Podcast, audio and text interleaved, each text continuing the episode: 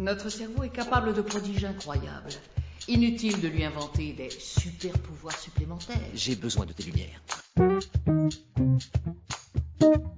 Je peux avoir une écoute critique, mais je ne suis pas obligé d'avoir un avis tranché. Il n'existe pas de pour de vrai, Howard. Tout ça, ce n'est que du vent. On ne nie pas une réalité parce qu'on n'arrive pas à l'expliquer. Il faut jamais avoir confiance en ce qu'on voit. Et si les gens étaient attentifs, la magie n'existerait pas. Cinétique, le podcast cinéma et scepticisme. Ok, donc euh, on est maintenant dans la phase plutôt analyse des, des trois films que, que nous venons de, de, de vous présenter.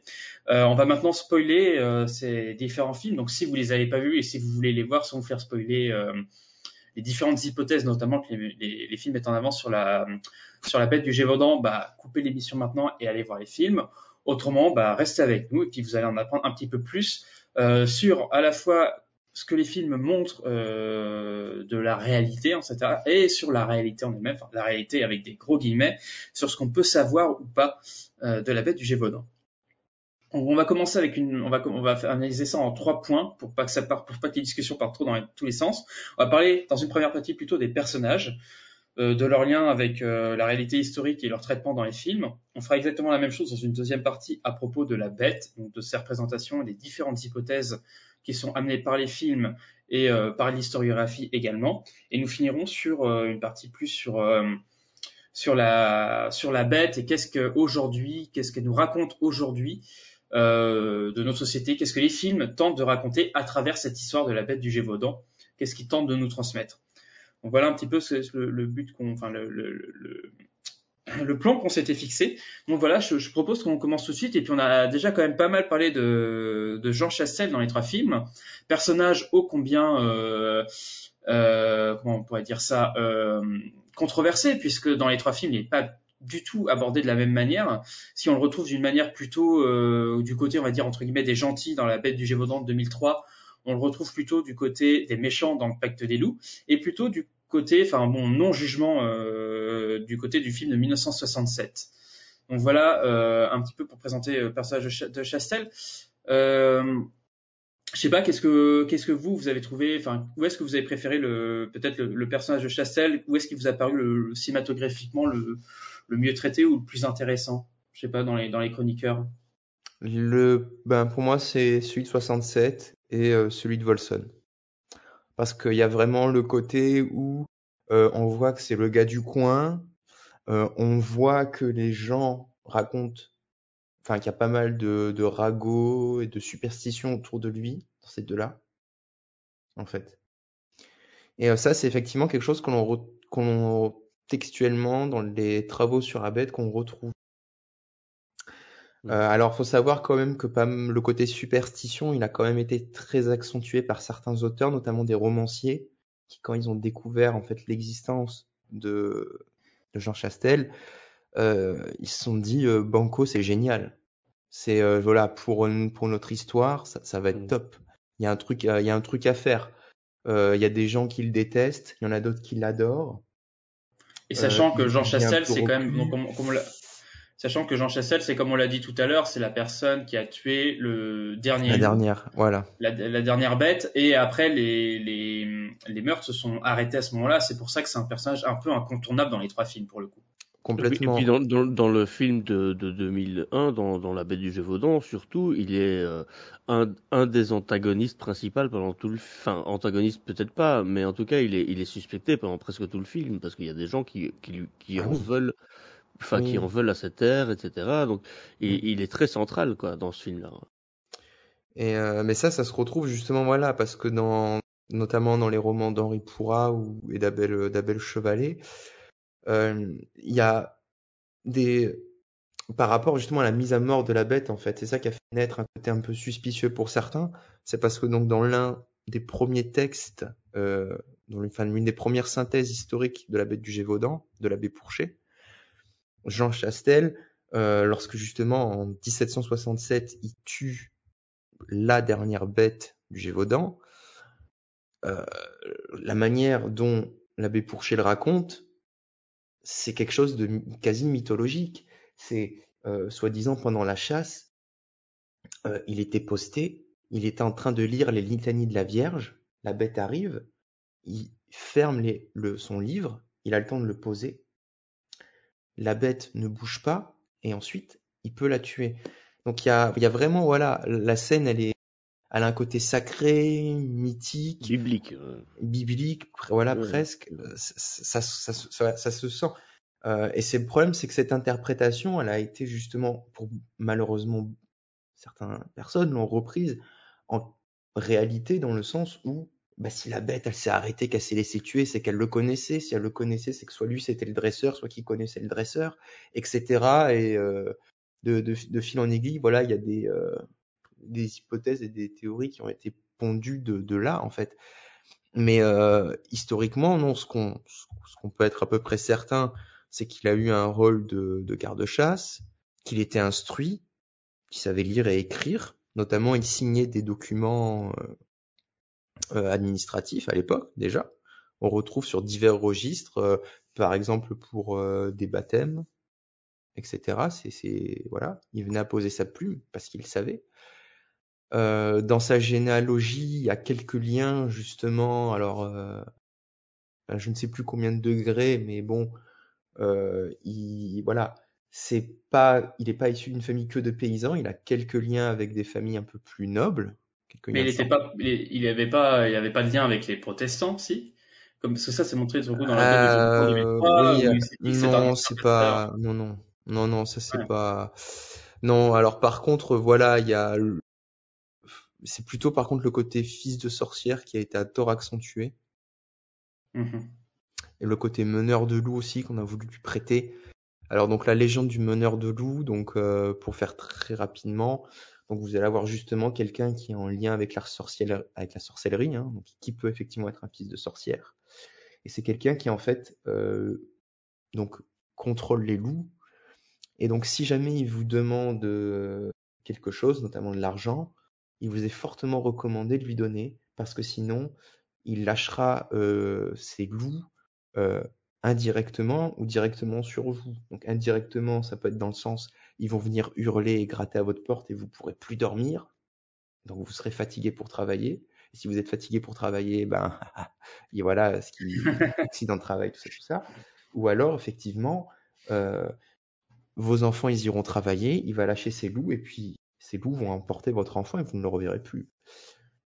Moi, je crois pas aux superstitions. C'est superstition. Ça porte malheur. Après, voilà, à l'époque, faut bien se dire quand même que voilà, il y avait des gens par enfin, c'était euh, notamment voilà, c'est une croyance qui était euh, qui est très très présente et et qui a été en plus récupérée, c'est ça le truc, ça a été récupéré euh, donc euh, en particulier donc au XXe siècle dans les écrits sur la bête en fait. Et ça aussi, c'est quelque chose qui a permis de de construire euh, cette légende autour d'un Jean Chastel qui a pu tuer la bête parce que soi-disant, de près ou de loin, il l'aurait connu. Oui. Malheureusement. Mais, là, dans, les, a- dans les différents films, dans les différents films, il n'a pas le même background. Il a, il, Ah oui, il est, c'est ça il- qui est il est intéressant. pas, il est pas du tout, enfin, il est, il est, c'est pas du tout le même personnage. Hmm. His- hi- historiquement, euh, il, en est quoi en, en, en fait, si, si on sait? Bah, historiquement, la meilleure chose qu'on peut, je pense, où il faut s'arrêter euh, pour parler de Jean Chastel, euh, c'est que c'était euh, quelqu'un du coin euh, qui, euh, quand même, faisait bien son, son, son travail de, euh, de voilà, autour de que ce soit garde-chasse ou s'occuper euh, par moment, voilà, d'autres personnes. Ça, c'est quelque chose. Concrètement, il faisait bien son travail. C'était un très bon fusil euh, dans le sens où il avait du bon matériel et surtout il savait s'en servir. Et preuve en est qu'il a réussi à tuer une, bête. Et euh, aussi, il a finalement tué la dernière bête. Et c'est d'autant plus intéressant quand on sait que cette battue, euh, la battue de, 17, de 1767 organisée par euh, euh, bon, elle est faite assez précipitamment. Et Jean Chastel, en fait, de par sa connaissance du terrain, parce que là où la battue a lieu à Noiserolle, Jean Chastel, il, connaît ce coin. C'est un coin où il travaille justement souvent, où il a dû souvent tirer des animaux d'ailleurs. Et donc, il se poste un coin qui n'est pas anodin, à un point qui sait être un lieu de passage, justement, d'animaux. Et c'est là qu'il finit par l'avoir. Donc, on a quand même quelqu'un qui, sur le plan euh, technique avait la connaissance du terrain, la connaissance matérielle, et qui du coup même le fait que la battue elle est organisée précipitamment, ben, le fait que ça soit fait dans un lieu en plus qu'il connaît, ajouté à ses capacités techniques, euh, il y avait mais dans celui de 67, il y a quand même, euh, il y a quand Mm. même un soupçon qui plane autour de lui. Euh, c'est pas un personnage tout blanc en fait. Alors oui, mais c'est le, film ne prend pas, le film ne prend pas parti euh, clairement, mais on sent que c'est un personnage. Il a l'air d'avoir des choses à cacher quoi pour le coup. Ben, c'est ça le truc, c'est qu'en fait, dans le film de 67, ils ont voulu récupérer beaucoup de choses, et notamment, dans le beaucoup de choses, en fait, c'est beaucoup de traditions orales, euh, en particulier, et notamment, donc, du coup, euh, en fait, donc, il y a cette scène où il est soi-disant avec son fils, et où il laisse des soldats s'embourber.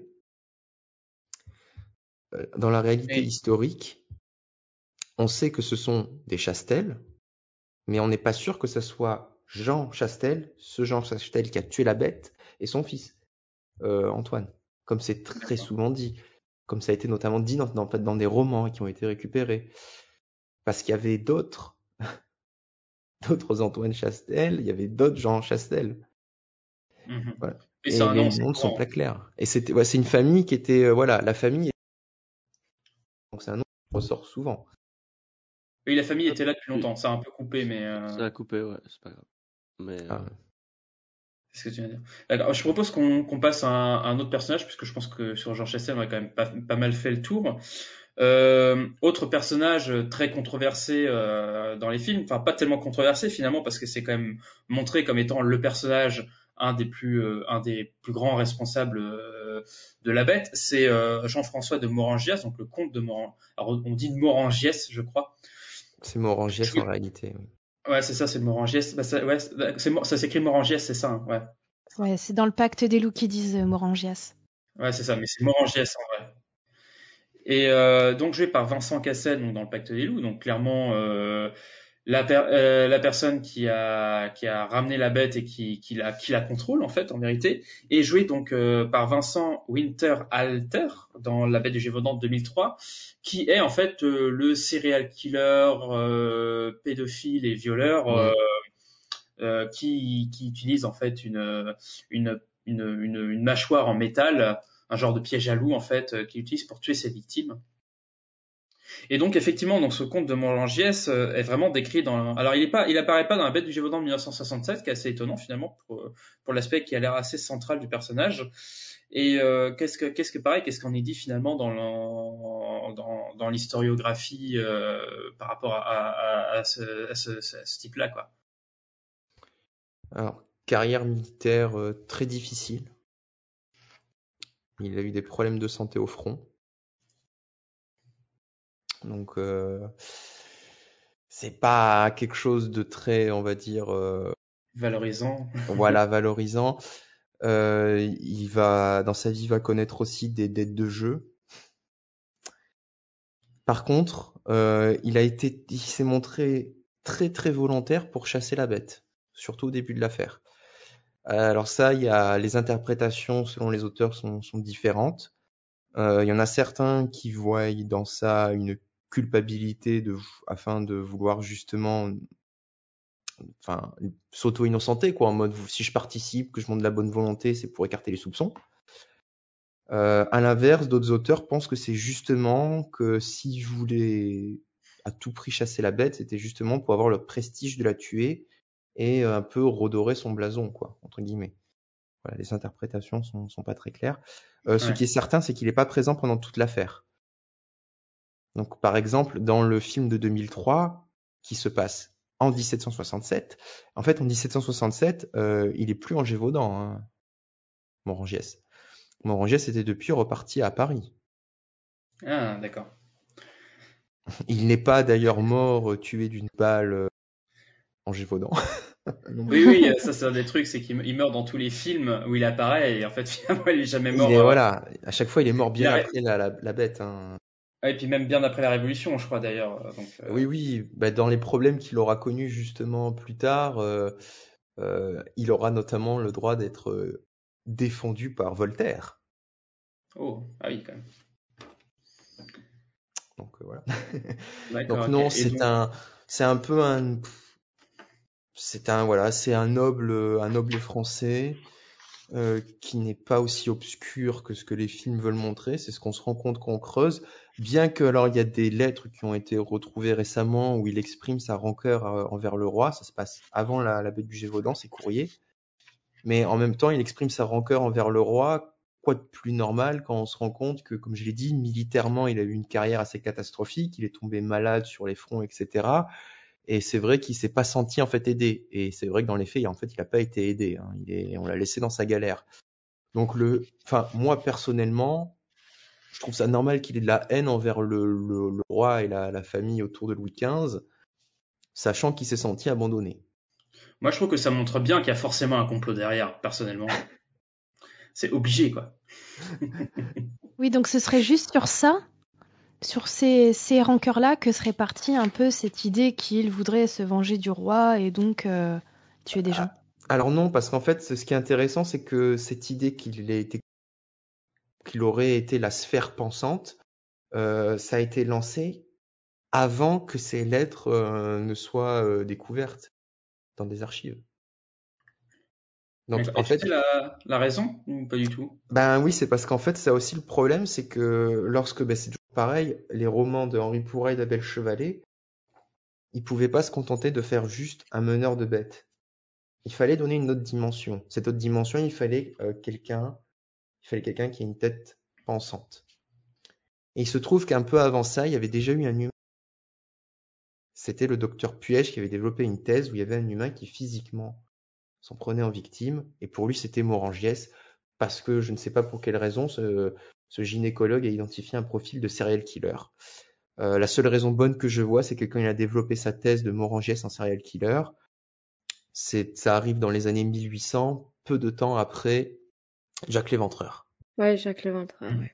Mmh. Donc à part le fait qu'il ait voulu surfer là-dessus, je vois pas trop.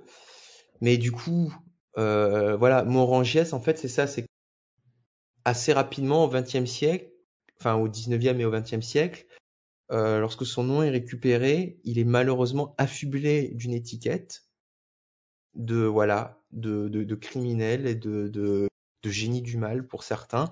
Et le truc c'est que ça après c'est récupéré et quand bien même euh, d'autres éléments mettent en avant le fait que ça reste quand même au final un noble et qu'il n'y a pas de de preuve formelle d'une quelconque action ou d'un de voilà de tentative de, de, de, complot justement pour tuer des gens. Euh, c'est trop tard. Il a été catalogué dans des œuvres à succès. Enfin, faut, les, les œuvres, notamment les romans d'Henri Pourra et d'Abel Chevalet, qui font de lui du coup cette tête pensante qui manipule euh, des hommes de terrain, euh, dont Jean Chastel fait partie. Euh, ils ont eu un succès. Hein. C'était des, des, romans à succès parce que la thèse est ultra séduisante. Enfin, il faut, faut le dire quand même. Voilà, c'est quand ah même. Bah, au niveau des au niveau des fictions, ça ça ça renvoie, hein, faut dire. Oui, voilà, c'est ça. Hein, les, les deux théories, euh, donc la théorie du, du, du complot euh, anti-lumière du pacte des loups et puis le et euh, la, la théorie euh, donc du, du, du, serial killer, c'est c'est quand même deux théories qui sont qui sont vachement séduisantes euh, au niveau narrativement parlant, quoi. Et c'est ce que s'il faut un grand méchant autre que la bête, effectivement, pour que ce soit assez attrayant, quoi. Bah, voilà, on, on y repartira dans la. Enfin, je pense qu'il faudrait revenir dans la dernière part, dans le dernier point que tu voulais aborder. Mais pour citer le film de Patrick Wolson, il y a le fait de dire la bête est un monstre d'homme. Oui. Et, et non, ça, voilà, ça, c'est un, c'est un petit cachet en plus en fait. Mmh. Oui, parce qu'il faut que la bête elle représente quelque chose et ça, on l'abordera aussi dans la troisième partie pour le coup. Ça, oui, ça la rend que... encore plus. Euh, je, enfin, je trouve que ça la rend en fait encore plus terrifiante parce que voilà, comme le l'homme est un loup pour l'homme, comme on dit, c'est c'est la dimension en plus. Voilà. Mmh. C'est ça. Hein. Les, les, trois films de toute façon refusent la théorie de l'animal. Oui, il faut toujours qu'il y ait derrière parce qu'en fait ouais. c'est ça. Non, euh... enfin, oui et non, oui et non. Il y en a, il y en a un qui, qui met quand même en scène des animaux qui ont la rage et qui provoquent Alors, quand même des catastrophes. Ouais, euh, mais euh, à côté, isolé. À, à, côté du violeur. Euh, voilà. Bah, oui. Mais alors là, c'est intéressant. Je, enfin, je rebondis sur. En fait, le truc, c'est que ça, euh, dans les faits historiques, c'est un truc qui est obligé. C'est obligé dans le sens où les sources qu'on a, elles insistent bien là-dessus. Il y a eu des animaux. Il y a eu des animaux qui ont été euh, observés, notamment par des personnes qui ont survécu aux attaques. Euh, que, bon, à peu près on est autour voilà de 180 200 survivants à peu près dans les dans les enfin dans 180 200 personnes attaquées. Et donc dans le lot il y avait des euh, des survivants. Donc là pareil bon euh, encore une fois euh, ça dépend euh, ça dépend des sources. Bon moi dans le dernier recensement qu'on a fait avec Damien on était à euh, environ une centaine de survivants 98 je crois. Ah même. donc ces personnes là voilà laissent des témoignages. Et à chaque fois ça nous parle d'un animal Mhm. en fait. Donc l'animal, on est obligé de l'avoir. Euh, dans le film, du coup, en fait, de Volson, donc ce que tu dis Trotsky, et en fait, Puech, il a pas, donc c'est le doc- ça vient du docteur Puech. C'est la- euh, ce film, c'est presque la quasi-inspiration de ce qu'il a pondu dans le journal du Midi. Euh, dans le sens où en fait le docteur Puech, il a, fait- il a pas fait que le serial killer. Alors c'est lui qui l'a posé et qui a permis de le, de le rendre célèbre, on va dire, dans la bibliographie de la bête. Euh, mais il n'y avait pas que, il y avait pas que, que le serial killer. En fait, le truc, c'est son idée, c'était que le serial killer, ce qui faisait qu'il a été tranquille pendant longtemps, parce que quand même, de 1764 à 1767, hein, ça- les, les attaques ont duré un petit moment quand même. hein. Donc, pour que son serial killer y tienne, ben, il fallait qu'il y ait d'autres choses. Et dans les autres choses, alors Puech, il avait placé des mystificateurs, donc des personnes qui jouaient, euh, qui faisaient des mauvaises blagues, qui jouaient du coup sur les attaques de la bête, mais qui blessaient personne, hein, mais qui étaient quand même là. Alors ça, c'est quelque chose qui n'est repris dans aucun film. Il y a dans, euh, ces ces mystificateurs, et même du coup dans celui de Volson, qui récupère la thèse de Puech, il a mis de côté les mystificateurs. Par contre, Oui, ils c'est ont vrai, ça. gardé. Ça aurait pu des, ça, peut- ça aurait pu être des bons effets de mise en scène en plus, un petit peu cliché, Mhm. mais c'est vrai que ça aurait pu être des bons effets de mise en scène. Et après, il y a les loups. Alors, Puech, il a donc des loups. Alors, il dit soit des loups qui étaient enragés, soit des loups qui, effectivement, ont vraiment attaqué des gens pour les, les. Euh, bien qu'il préfère quand même parler de loups enragés. Et alors, ce qui est intéressant, et c'est ce qui est montré, en fait, là, dans le, dans le film de Volson, c'est qu'ils prennent les loups enragés, et ça, ils le prennent pas pour rien, parce que Volson, il fait ça au début des années 2000. Au début des années 2000, ça fait pas longtemps que le loup est revenu, et on, il y a une volonté publique de donner une bonne image au loup, en fait. Et du coup, lorsqu'on parle des attaques de loups sur l'homme à travers le monde, il y a, on insiste auprès des gens pour dire que si le loup attaque l'homme, c'est parce qu'il est enragé et ça lui enlève sa crainte de l'homme. Sinon, le loup n'attaque jamais l'homme. C'est de la propagande. Hein. Je, je développerai Mhm. ça après. Mais du coup, c'est l'information qu'il a plus véhiculée. Et forcément, Volson, je pense qu'il n'a pas eu trop le choix, euh, entre guillemets, que de, de s'aligner là-dessus, puisque c'est entre guillemets ce qui faisait consensus. S'il a dû euh, regarder, euh, voilà, attaque de loup sur l'homme, euh, forcément, il, voilà, c'était si le loup attaque, il est enragé. Et, et l'idée là est intéressante quand même, c'est parce que du coup, il y a ce melting pot de des loups qui attaquent, donc il y a des vrais animaux qui attaquent, euh, les mystificateurs, donc euh, voilà, euh, ils entretiennent le, le côté surnaturel de la bête. Et au milieu de ça, du coup, il y a un serial killer qui peut tranquillement faire ses affaires. Alors, et dans le film de Volson, du coup, bon, les loups suffisent. Et là, je pense qu'on on s'écarte un peu du, euh, de la question des personnages pour le coup, parce qu'on Oui, reviendra un petit peu sur la question de la bête un, un petit peu par la suite. Pardon, pardon. Euh, donc pour- pour- non, mais t'inquiète pas. Mais pour avancer un peu sur la question des personnages, on a aussi le marquis d'Absurde, donc un, un véritable euh, personnage historique, joué par Jérémy Ragné euh, dans sa version jeune et Hans Meyer dans sa version vieux dans le Pacte des loups, et joué par Maxime Leroux dans La Bête du Gévaudan de 2003. Je pense que c'est pas forcément la peine qu'on s'attarde sur ce personnage-là. Je sais pas si FL t'as des trucs vraiment intéressants à dire dessus, mais je, Non, non, puis pas c'est pas un- que c'est pas quelqu'un qui a été très creusé. Fait que voilà. Là. Alors après, effectivement, donc on a trois autres personnages euh, qu'on peut pas forcément penser euh, séparément puisqu'ils se succèdent euh, dans le Gévaudan parce que c'est ceux qui vont être euh, envoyés donc par le roi. En premier lieu, donc on a Duhamel, donc euh, et les et donc dirigeant, enfin dirigeant commandant des dragons du roi. Alors, euh, alors attends, attends, attends. euh, je dis moi ce qui est dit dans les films. Après, bien sûr, tu peux. Mais apparemment, oui, j'ai entendu dire qu'apparemment il n'y avait pas eu vraiment de dragon. Mais donc Duhamel qui apparaît donc dans la bête du Gévaudan en 1967 sous les traits de Pierre Attet et dans le Pacte des loups euh, sur les sous le sous le sous le, visage de Eric Pratt pour le coup. Donc en gros, la, généralement la première donc généralement présenté dans, dans les films comme étant la première personne chargée par le roi euh, de se débarrasser de la bête et qui va finalement échouer et qui sera remplacé après par un autre personnage qu'on abordera par la suite. Alors ouais, sur le coup, pour le coup, ça t'a fait réagir sur Duhamel. Qu'est-ce que c'est que cette histoire sur les dragons? Euh, alors en fait, euh, c'est un comment dire, cette idée de dragon du roi, elle a été beaucoup reprise. Pareil, alors qui c'est qui a commencé à la dire en premier? Ça, je ne sais pas. Donc du coup, je, je donne ma langue au. Je sais même pas si d'ailleurs on, on peut le savoir qui a lancé en premier cette idée. Par contre, Tu donnes ta langue à la bête. Voilà, je donne ma langue à la bête. Par contre, ce qui est sûr, c'est que grâce à des recherches euh, du coup euh, récentes, hein, donc euh, on, on sait à présent que c'était pas les dragons du roi. On sait que c'était le régiment des volontaires de Clermont-Prince. Alors il y avait des, des dragons, mais c'était pas ceux du roi. Militairement, c'est autre chose. Donc là, on est sur les- le régiment des volontaires de Clermont-Prince. Alors pour les, Euh, pour les qui- auditeurs, on va juste préciser que les dragons, c'est pas des vrais dragons qui crachent du feu avec des Oui. ailes et des écailles. Hein. Des cavaliers. Hein. Ce sont des cavaliers de l'armée, effectivement. Mais on sait jamais, autant préciser.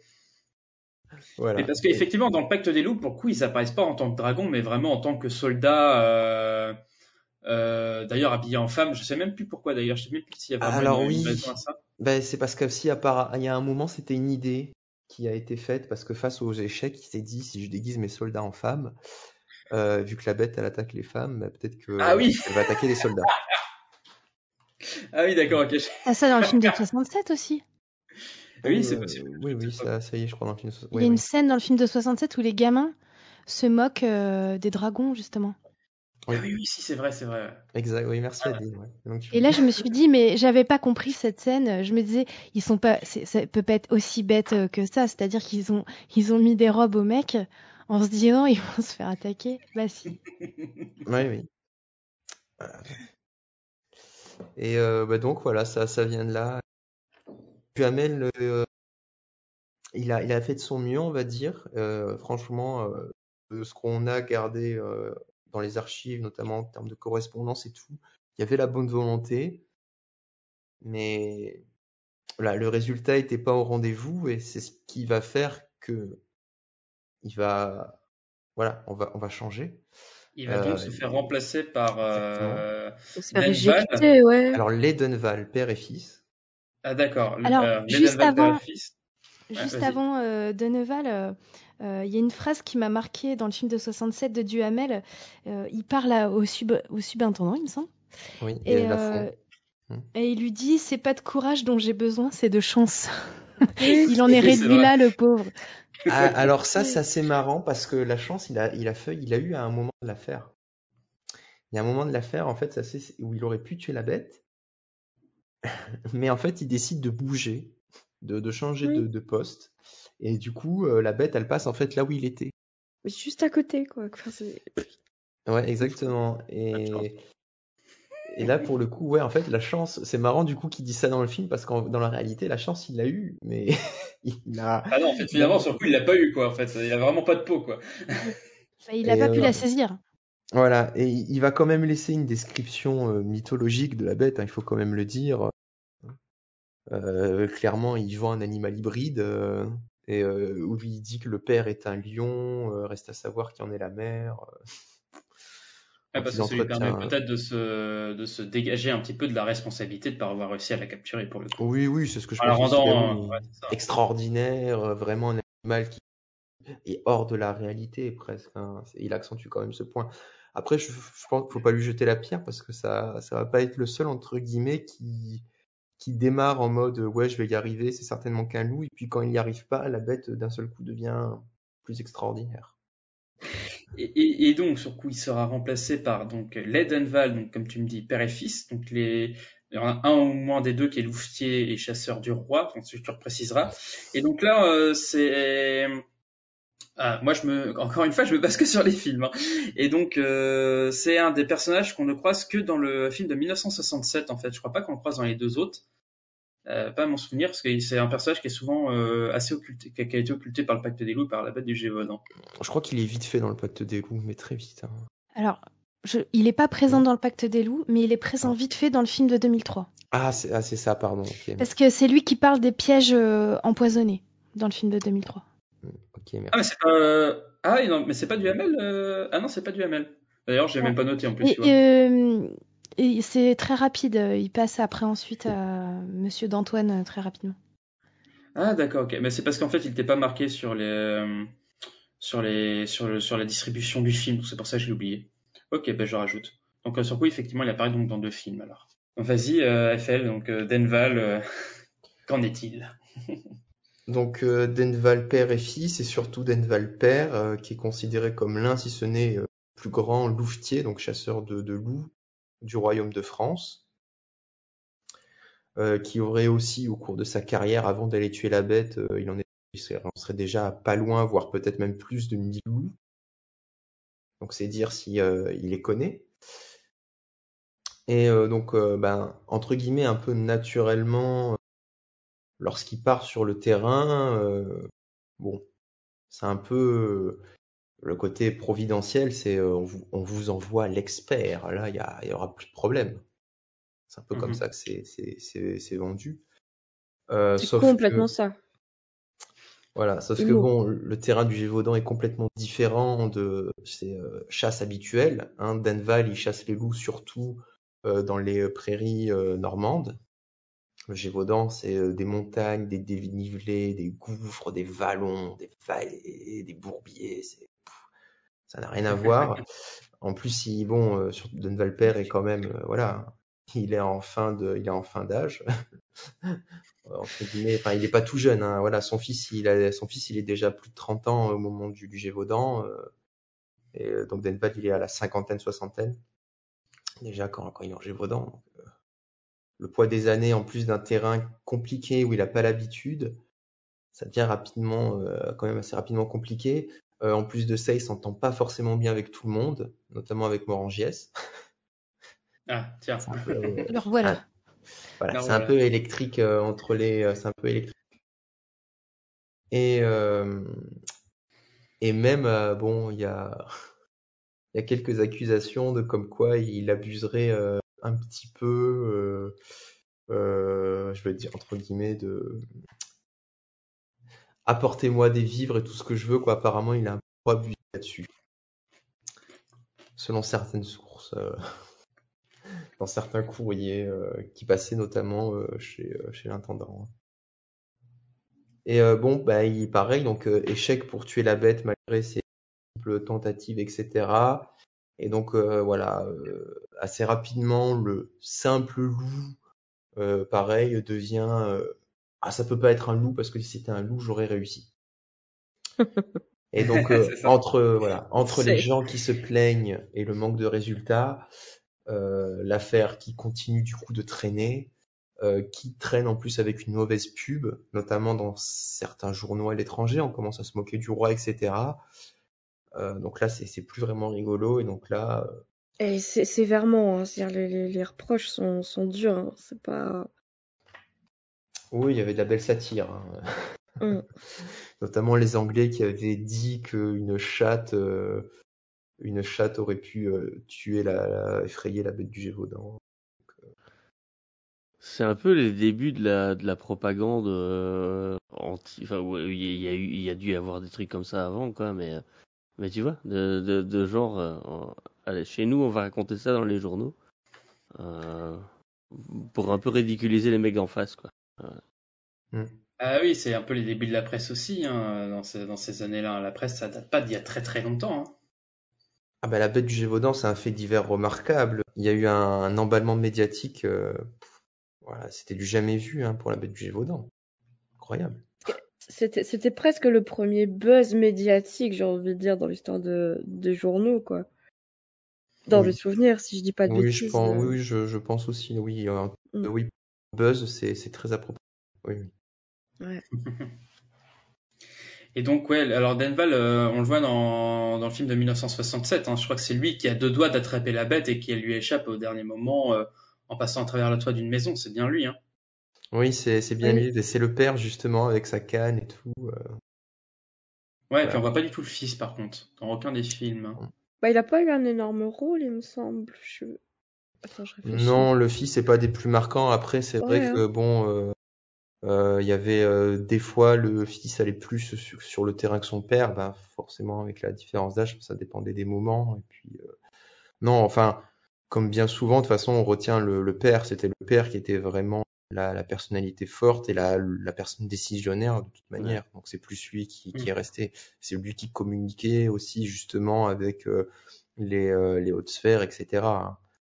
Et dans une histoire, ça évite d'avoir trop de personnages pour le coup. Donc c'est beaucoup plus simple quand on crée une histoire de résumer deux personnages en un seul. Euh, Là, le père et le fils se complètent bien, donc on, on réunit ça en un seul personnage, que généralement, c'est Ouais, beaucoup plus simple. ouais, exact. Il y a, beaucoup de, Ouais, il y a beaucoup, il y a, il y a pas mal de franchises de cinéma qui font ça avec leurs personnages. On peut citer Marvel qui, euh, qui met euh, parfois deux, trois personnages dans un. C'est un truc assez classique, euh, qui je pense dérange personne d'ailleurs. Mais ouais, le, fils de toute façon, ouais. il- Parce que ce que je voulais demander à, Eiffel, euh, c'est, il me semble qu'il s'intéressait même pas tant que ça à l'histoire, le, le fils. Je veux dire par rapport au père. euh, Ben, il, a, enfin voilà, il participait. Après, c'est sûr que le père, son intérêt, il, il se remarque plus dans le sens où, encore une fois, voilà, c'est sur lui qu'on a quand même plus de documentation. C'était lui qui était décisionnaire, donc euh, voilà. Le fils, c'est, euh, il y a un peu moins de, de marqueurs, de, de traces pour évaluer son, son intérêt. Euh, Après, la bête aussi, il Ouais, faut quand ouais, même lui dire. ouais. Euh, et c'est là où les Dunval, notamment, ils étaient intéressés, mais c'était pas les seuls. Hein. Attention, je, je leur jette pas la pierre, c'est normal. Euh, il y a eu beaucoup de primes. Euh, le roi a mis une prime de 6000 livres sur celui qui tuerait l'animal. Les syndics des diocèses de Mende, ils vont mettre 3400 livres. Euh, Ouais, mais alors en plus, les, les premières offres, elles étaient. Euh... Bon, je sais pas ce que ça représente, mais elles étaient... par rapport aux Oui. dernières, elles étaient. euh, Enfin, entre la première offre qu'on fait pour la bête et la dernière, pouh, on est à x10. Ah oui, ça explose, mais c'est plus pareil. Mais c'est vrai que euh, dans Mais les, très dans, vite, dans en les plus, films, hein. dans, dans les films, les primes, elles sont pas trop mises en avant. Il y a, il y a Non, une fois où on parle, il y a une fois où on dit, euh, ouais, moi j'aimerais bien être louvetier euh, à ce moment-là, euh, 10, 10, 10 000, euh, 10 000 machins, euh, ça me ferait bien plaisir.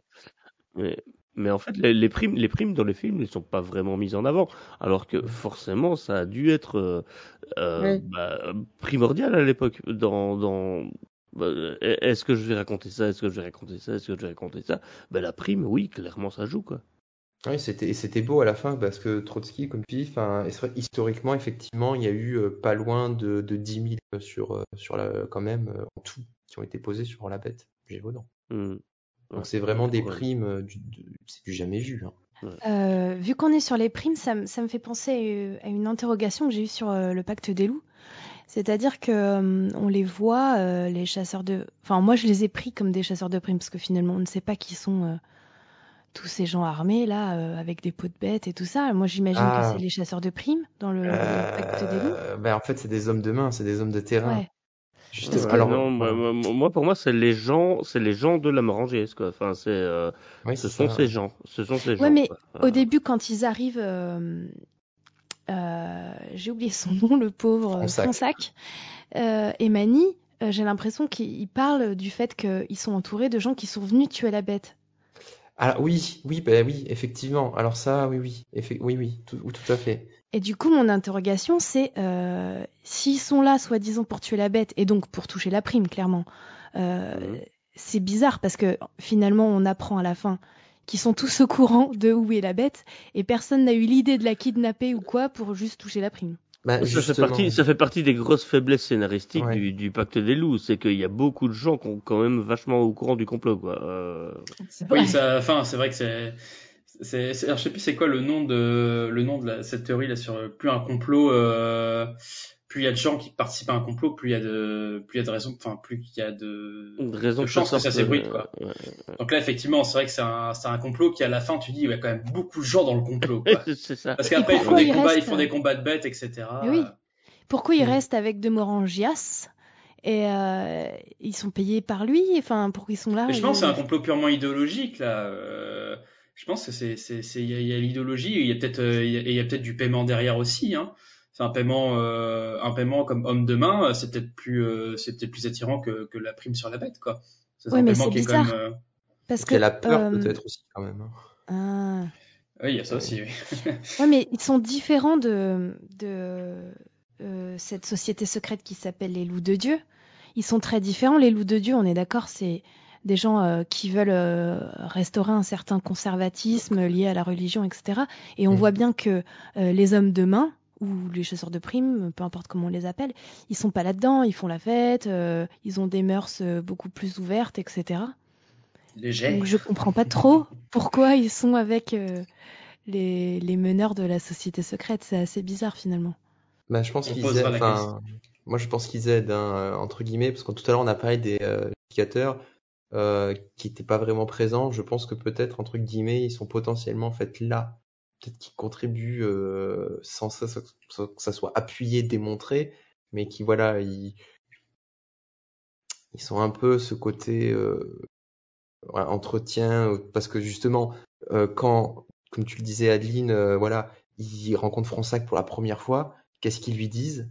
Ils lui disent pas bienvenue au Gévaudan, ils lui disent Bienvenue au pays de la bête, mes seigneurs Et prenez garde au piège à loup bienvenue au pays de la bête, monseigneur. Pays de la bête. Mm, mm, Donc mm, il pose le cadre déjà psychologiquement, c'est t'es pas dans une région de France, là t'es chez la bête là.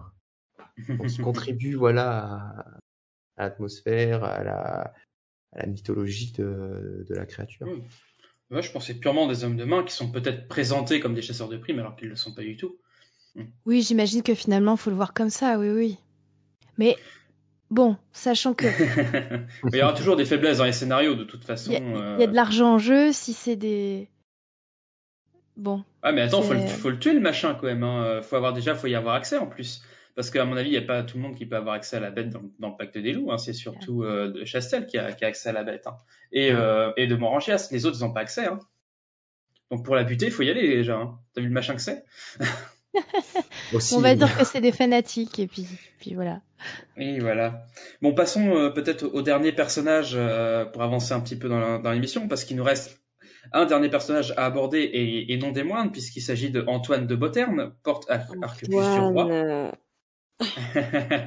Eh oui, le grand falsificateur qu'on retrouve dans la bête du Gévaudan de 1967 sous les traits de, de Guy Tréjean.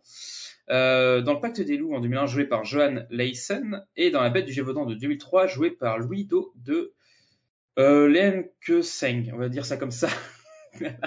et donc euh, personnage euh, quand même extrêmement euh, connu dans les trois films et partagé dans les trois films parce que c'est un incontournable euh, de l'histoire de la bête puisqu'il a il aurait en tout cas euh, tué une bête qu'il aurait envoyée à, au roi, que le roi aurait annoncé donc être la bête du Gévaudan, et qu'à partir de ce moment-là, euh, la couronne se détourne complètement de, des problèmes de la bête, alors même que les meurtres continuent de, euh, de, enfin en tout cas que les, oui, les victimes continuent à, à affluer euh, dans le Gévaudan quoi.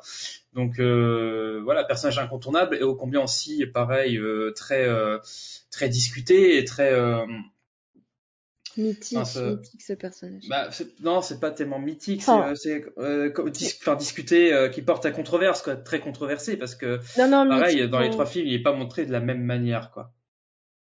Mythique, pardon, je, je... Ce que je veux dire, c'est...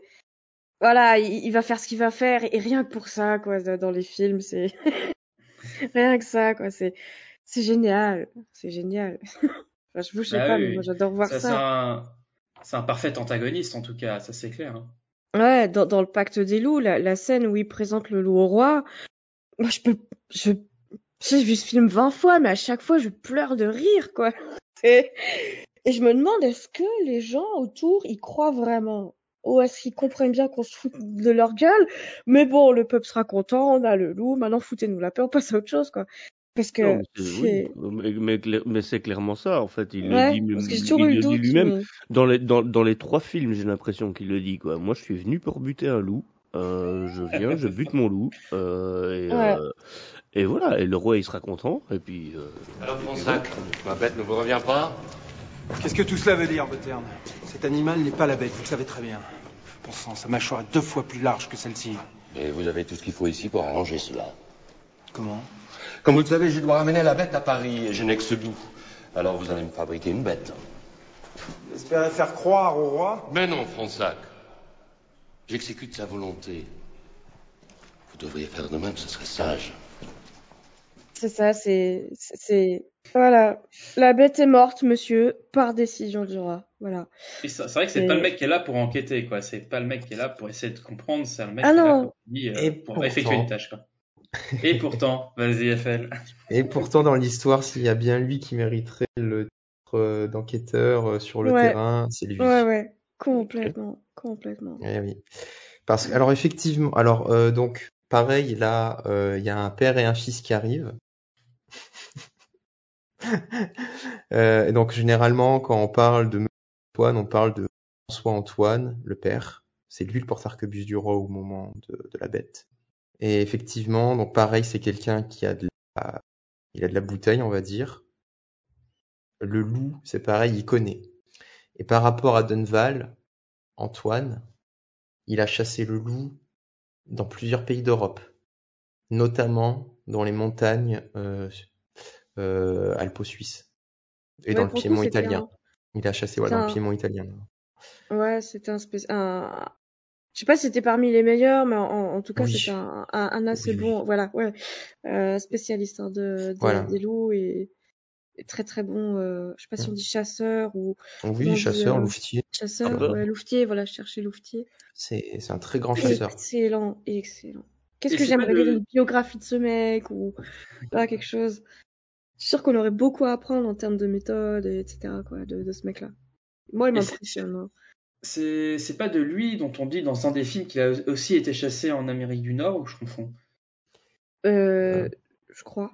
Je, je, je sais pas. Je, crois qu'il y a un- Impossible. Est-il Euh, là, j'ai pas de souvenir que qu'il ait dit ça. Non.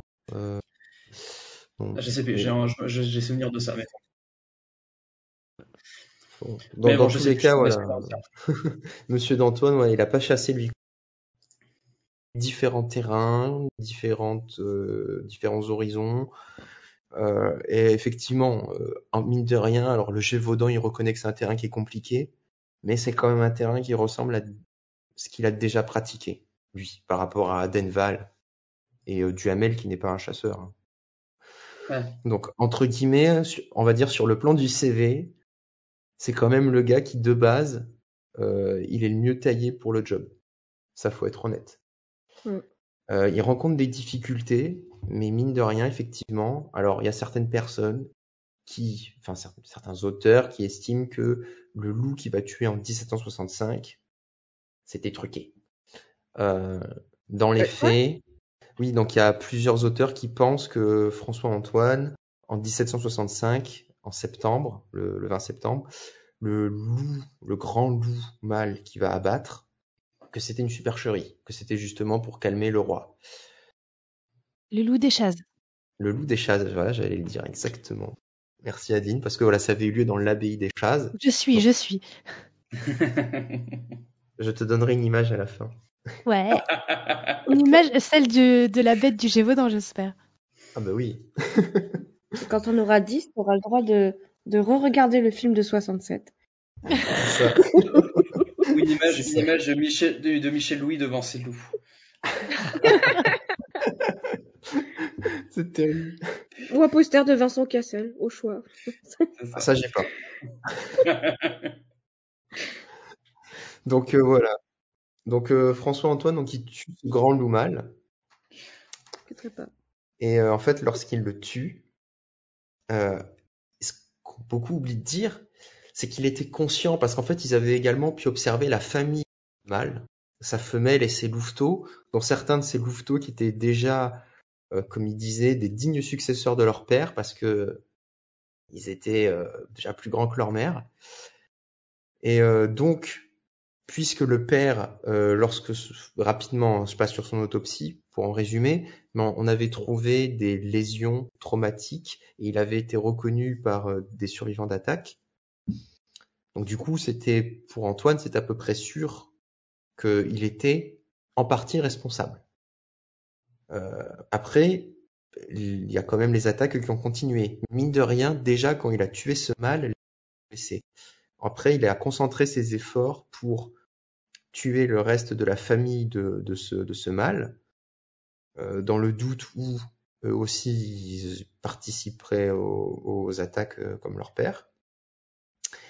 Et c'est qu'après, donc il attend quand même, hein, Antoine, alors que son fils était parti en octobre présenter le grand mal au roi dans la précipitation, pour justement calmer le jeu politique, en mode Eh, regardez, c'est bon. En contraire, Antoine, il est conscient que c'est pas terminé, et même une fois qu'il a fini de tuer le reste de la famille, enfin, même s'il y a un louveteau où il n'est pas trop sûr de l'avoir eu, mais bon, il attend. Et parce qu'il n'y a plus d'attaque, au bout d'un moment, pendant plusieurs jours, semaines, là, il se dit, bon, bah c'est bon, c'est terminé, je m'en vais.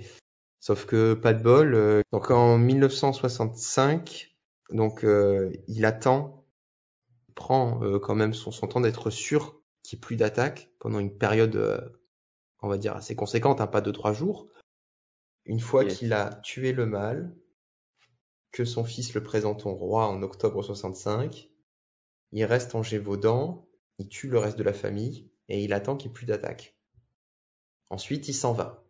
Malheureusement, en décembre 1765, donc euh, un, peu, un peu plus d'un mois après qu'il soit parti, les attaques reprennent. Mais du coup, est-ce que c'était le, le potentiel euh, louveteau qu'il n'était pas sûr d'avoir? Bah ça, Euh, on saura jamais. ouais. Ou alors il a laissé le truc du louveteau pour être sûr que si jamais il se gourre, euh, voilà, que ce soit pas lui qu'on accuse, quoi. Justement, beaucoup de, beaucoup de gens lui en ont voulu en fait. hein. Hum, parce que justement, euh, pour beaucoup de personnes, il y avait cette idée à l'époque de bête unique en fait. C'est ça le truc. Là où Antoine, lui, il voyait plusieurs animaux, il voyait Mhm. c'était potentiel.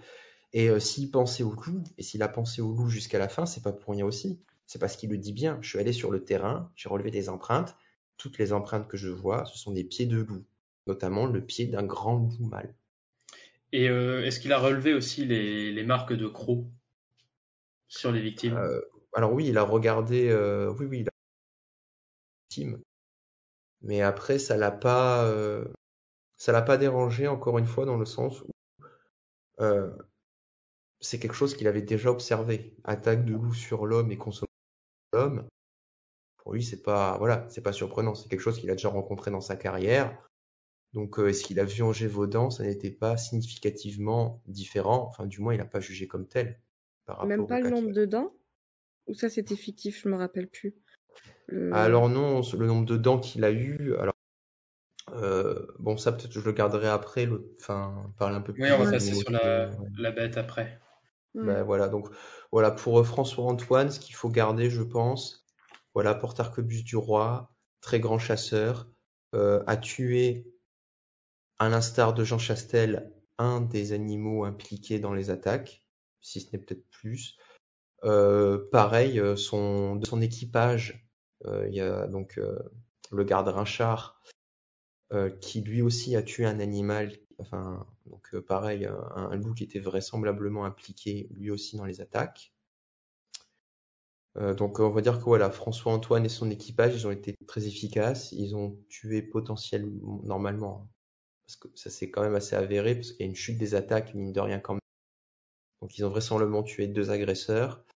Et on a un troisième agresseur, euh, pareil, qui est avéré, pour le coup, sur, lequel on n'a aucun doute, c'est celui qui abat Jean Chastel, puisque là, il y a même carrément plus d'attaque après.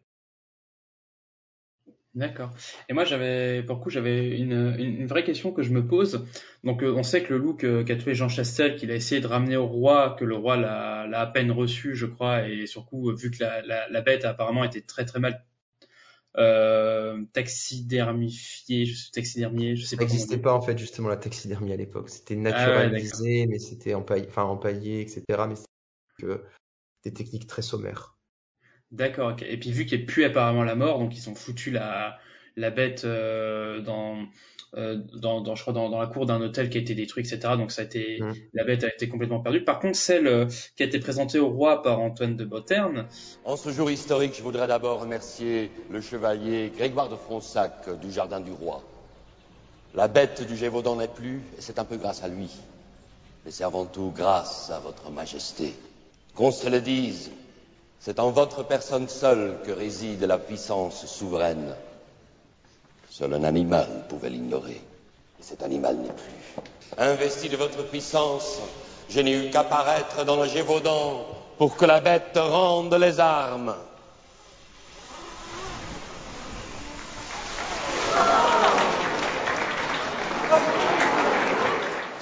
qu'est-ce qu'elle est devenue cette bête-là? Vraisemblablement, euh, le loup des chazes, euh, après avoir été euh, présenté à la cour, a été conservé au cabinet d'histoire naturelle du Jardin du Roi, qui est devenu, après la Révolution, le Muséum national d'histoire naturelle, où j'ai fait mes armes dans les sciences naturelles, justement. Et justement, le problème, c'est qu'en fait, donc, c'était pas une vraie taxidermie, comme j'ai dit, hein, c'était empaillé très sommairement. Euh, du coup, ça a mal vieilli et il y a un moment où, alors, c'est pas très clair dans les archives du Muséum national, mais soit elle était dans un bâtiment qui a brûlé et elle a brûlé avec, soit euh, elle a été jetée à la poubelle. Qu'il reste une bête quelque part? Non. Non. c'est Ah, c'est pour ça, je me suis dit, euh, je me suis dit, cette bête-là, ils ont quand même dû la conserver quelque part. Et c'est pour ça que je me suis dit, il doit bien y avoir une trace. euh, Et bah, apparemment, non. Ah, quel dommage. Bah, je connaissais la, en fait, je connaissais la réponse, mais j'avais peur que ce soit pas forcément hyper clair pour les auditeurs par rapport à ce qui reste une bête ou pas. Du coup, je- Parce que moi, je me suis longtemps posé la question jusqu'à ce que je découvre euh, Internet euh, vers 16-17 ans. Et puis, Ouais, ouais, j'avoue, j'ai pas été pousser les recherches et je savais qu'on avait fait aujourd'hui sur qui on pourrait poser des questions comme ça. Mais il y en a, il y en a qui ont, qui ont cherché un peu quand même pour euh, essayer de trouver euh, où pouvait être la deuxième bête parce que visiblement Oui, oui, euh, oui. elle a été enterrée euh, euh, quelque part euh, dans Paris. Ils l'ont trouvé. Ils l'ont on peut trouvé pas- on peut pas, enfin, je veux dire, là où c'est maintenant, c'est, il y a eu des travaux, c'est Euh, donc du coup, oui, je disais, on a trouvé en fait l'endroit. On l'a trouvé. Mais euh, ça a en fait été tellement construit, bétonné, euh, travaillé en profondeur que bon. Et puis on peut difficilement là aller faire un petit message euh, du coup euh, à l'arrondissement concerné de Paris. euh.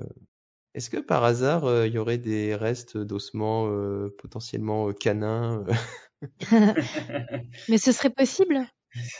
Ben, ce serait- ben, ce qui est possible, c'est que ça a été détruit pendant les travaux surtout. Et en plus de ça, le problème, c'est que ce- de ce qui est dit, ça, en- ça a été enterré comme ça. Et donc, en termes de conservation dans le sol, euh, Ouais. Très clair, si à, à minima tu mets pas ça dans un contenant, que ça soit une bâche ou une boîte ou quoi, ou une- ne serait-ce qu'une grille. qu'une connaissaient grille, pas la, pas la taxidermie, mais euh, Non, là, c'est- je pense aux momies dans, dans ma tête. Euh, Mais ça, ils de t'ont jeté ça aux ordures, ça devait puer, ça devait être plein de verre, ce machin. Ah, mais non, mais Ils s'en attends, sont l'état du loup. débarrassés. Ça a été Je sais plus c'est- quel loup, je sais plus quel loup ils vont amener au roi. euh, il va arriver, mais c'est, il est, il est en train de décomposer quoi le truc parce que Bah, c'est le deuxième. c'est le deuxième. Ouais. Il, il, il est pas transporté dans de la glace, il, il est pas du tout protégé. Enfin, c'est limite ils le mettent dans le van euh, à l'air comme ça et puis il se barre quoi. Et puis euh, voilà, bonjour. C'est- Ah, mais c'est- alors le pire, c'est Ça qu'en fait, pas le- arriver en état quoi. Ah non, non, non, mais le loup de Chastel, en fait, euh, il n'est pas arrivé euh, promptement, on va dire, à la capitale. Mais en plus, Euh, oui. Parce Oui. que justement, il y a eu entre guillemets un petit effet euh, s'arrêter en mode Hé, regardez de temps en Mm. temps, euh, C'est ça. regardez, c'est la, c'est la, c'est la bête. Enfin, le, le voyage a été long, il faisait chaud. euh, Il y a un chapeau, messieurs, dames. euh, voilà. euh. c'est ça, pour poser une petite Ah, ça me- pièce. Ça me fait penser à ce pauvre Chastel dans le film de 2003 qui se balade avec sa peau. C'est ça. Mais Oui. qui est tanné Oh, là. pauvre. Donc ça va.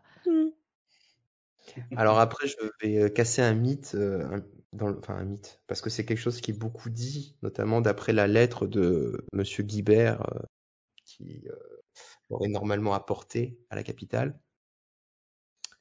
Soi-disant, Buffon, on aurait fait l'examen et aurait décrété que c'était il faut savoir que pour l'instant, de l'agenda de Buffon qui a été reconstitué, notamment par rapport à ses correspondances et d'autres documents où bon, on sait à peu près où il était à quel moment. Techniquement parlant, euh, Buffon, il était très souvent soit à Paris, soit à Montbard. Euh, on sait qu'il était capable dans la même journée de faire aller. Sauf qu'on n'a aucun document qui atteste qu'il est allé de Montbard à Paris pour examiner la bête. En tout cas, moi, je savais pas que t'avais un bar, donc si j'avais su avant, euh, tu m'aurais peut-être payé un coup, quoi. J'aurais été content. Ah, donc Buffon n'a pas vu la bête en fait. C'est pas sûr. Il y a aucune preuve en fait. Aucune preuve. On peut Ok. pas. Et même dans les voilà. Donc pour l'instant, dans tous les écrits qui ont été analysés de Buffon, il n'est jamais fait mention de cet examen euh, en 1767. Jamais. Ce qu'on sait de Buffon euh, en 1767, au moment des faits de la bête, c'est qu'il est à Montbard et qu'il est en train de, si ma mémoire est bonne, il est en train de faire des expérimentations sur un de ses euh, projets. Allez, je ne sais plus lequel maintenant, ça y est, j'ai un trou de mémoire. Mais bref, il est occupé à Montbard euh, par des travaux. Et la, la- la- le loup des chasses, il l'a vu ou pas? Ben pareil, euh, alors il n'y a aucun document qui indique qu'il a jeté un œil. D'accord. Et ça, alors ça, moi, c'est quelque chose qui, m- entre guillemets, m'intéresse, euh, enfin, qui pour moi a du poids dans lorsqu'on se pose la question de l'identité de de ces loups, de ces bêtes. C'est intéressant. Du point de vue, voilà, du, naturaliste, euh, du euh, zoologue entre guillemets, que je suis. c'est- pas anodin. Ça veut dire, surtout à l'époque, ça veut, il y a quelque chose de fort par derrière. Voilà. Tant que pour l'instant on n'a pas de document qui disent qu'il a regardé. Mais ça, j'en parle pour la dernière partie. Ok. Ouais, parce que Bu- Buffon, il apparaît dans le Pacte des loups vite fait parce qu'on sait que euh, Fronsac, euh, il est envoyé en gros par Buffon euh, pour venir jeter un œil à toute l'affaire. Et on voit Buffon qui dit, euh, qui a l'air un peu de s'en foutre, un peu de tout ça, genre oh fais ce que dit le roi, on s'en fout. Ah d'accord, ok. On aperçoit aussi Buffon dans le dans celui de 2003 aussi, on l'aperçoit très rapidement. Ah peut-être ouais. Oui, oui, justement, il voit le loup des chats, enfin, le loup des chats, entre guillemets, enfin, c'est pas vraiment lui, mais bon, par rapport à la narration, c'est l'équivalent. C'est lui qui dit c'est un loup, sire. un gros loup, certes, mais un loup. Oui, c'est ça. Et donc, sur coup, c'est parfait pour passer à la deuxième partie. Ça avance pas, cette émission va être extrêmement longue. Mais il y a, il y a un, un- un tout petit truc euh, que parce que là, là, je savais que tu annonçais le dernier personnage et donc euh, moi j'aurais voulu rajouter un petit personnage histoire de. Vas-y. C'est euh, Jacques Portefeuille qui est là dans les trois films finalement. Jacques Euh, euh, non, Euh, Jacques Non. Portefeuille c'est euh, euh, l'enfant qui va être euh, élevé au rang de héros euh, par le roi. Ah on oui. le voit dans le film de 67, on voit son témoignage euh, qui est hyper important en plus puisqu'il décrit euh, très très bien la bête. Euh, il va mener l'assaut des, des, sept, des sept enfants bergers. On le voit dans le film de 67, euh, il y a une grosse scène avec lui où on le traite de menteur. On le voit dans Mhm. euh, le film de 2003. À quel moment? Je ne sais plus. Dans Moi, celui j'avais de pas noté 67, on va, dans Dans celui le de film de- 67, Et on on va même lui dire, Pacte on des va loups. même lui dire, on va même lui dire qu'il va pouvoir intégrer l'armée du roi, etc., qu'on va lui donner Ouais. l'éducation et tout. euh, voilà, Ah oui, oui. Et euh, on le voit euh, ouais, dans le pacte des loups, c'est. Moi, bah, on dit pas que c'est lui, mais euh, il est associé à lui. C'est le gamin qui parle, qui parle, qui a lité euh, en, en début de film et, et qui dit El Diablo euh, Mm. quand on lui demande de décrire. Euh, Ah et- oui. Et je sais pas, je, ce gamin, euh, je trouve euh, son histoire, elle est, euh, dans la réalité, elle est assez ouf parce que finalement, il va être, euh, enfin, Eiffel, je pense que tu le sauras mieux que moi, il, il va être euh, militaire, hein, il va suivre son éducation militaire, mais je crois qu'il meurt à 32 ans. Oui, C'est dur. oui, il Ouais. meurt, euh, oui, il meurt jeune. euh. Alors là, pareil, il y a eu, euh, il y a eu deux écoles qui se sont affrontées dans, dans les recherches historiques. Euh, et euh, c'est la, la deuxième, vraisemblablement, qui a, euh, qui a fini par trouver des, des documents euh, attestant euh, vraisemblablement le fait qu'il n'est pas mort là où euh, ça a été dit euh, pendant très longtemps. Euh, mais donc voilà, il est mort, il est pas mort sur les, les champs. de- Non. Il est pas mort sur Euh, le champ de bataille. non. Non, non, il est mort euh, vraisemblablement alors que justement il était euh, en train de se en convalescence. D'accord, ok. Un peu, peu après, euh, il a il a connu un accident euh, justement. euh, en- alors je ne sais plus où était la zone d'entraînement, mais il était pas, c'était pas sur le front en tout cas. C'est pas ça qui qui va impacter sa vie. Par contre, effectivement, ce qui est très intéressant, c'est la description, voilà, qui rapporte. C'est un témoin de première main. et puis aussi le fait de se dire que une troupe d'enfants résiste à la bête.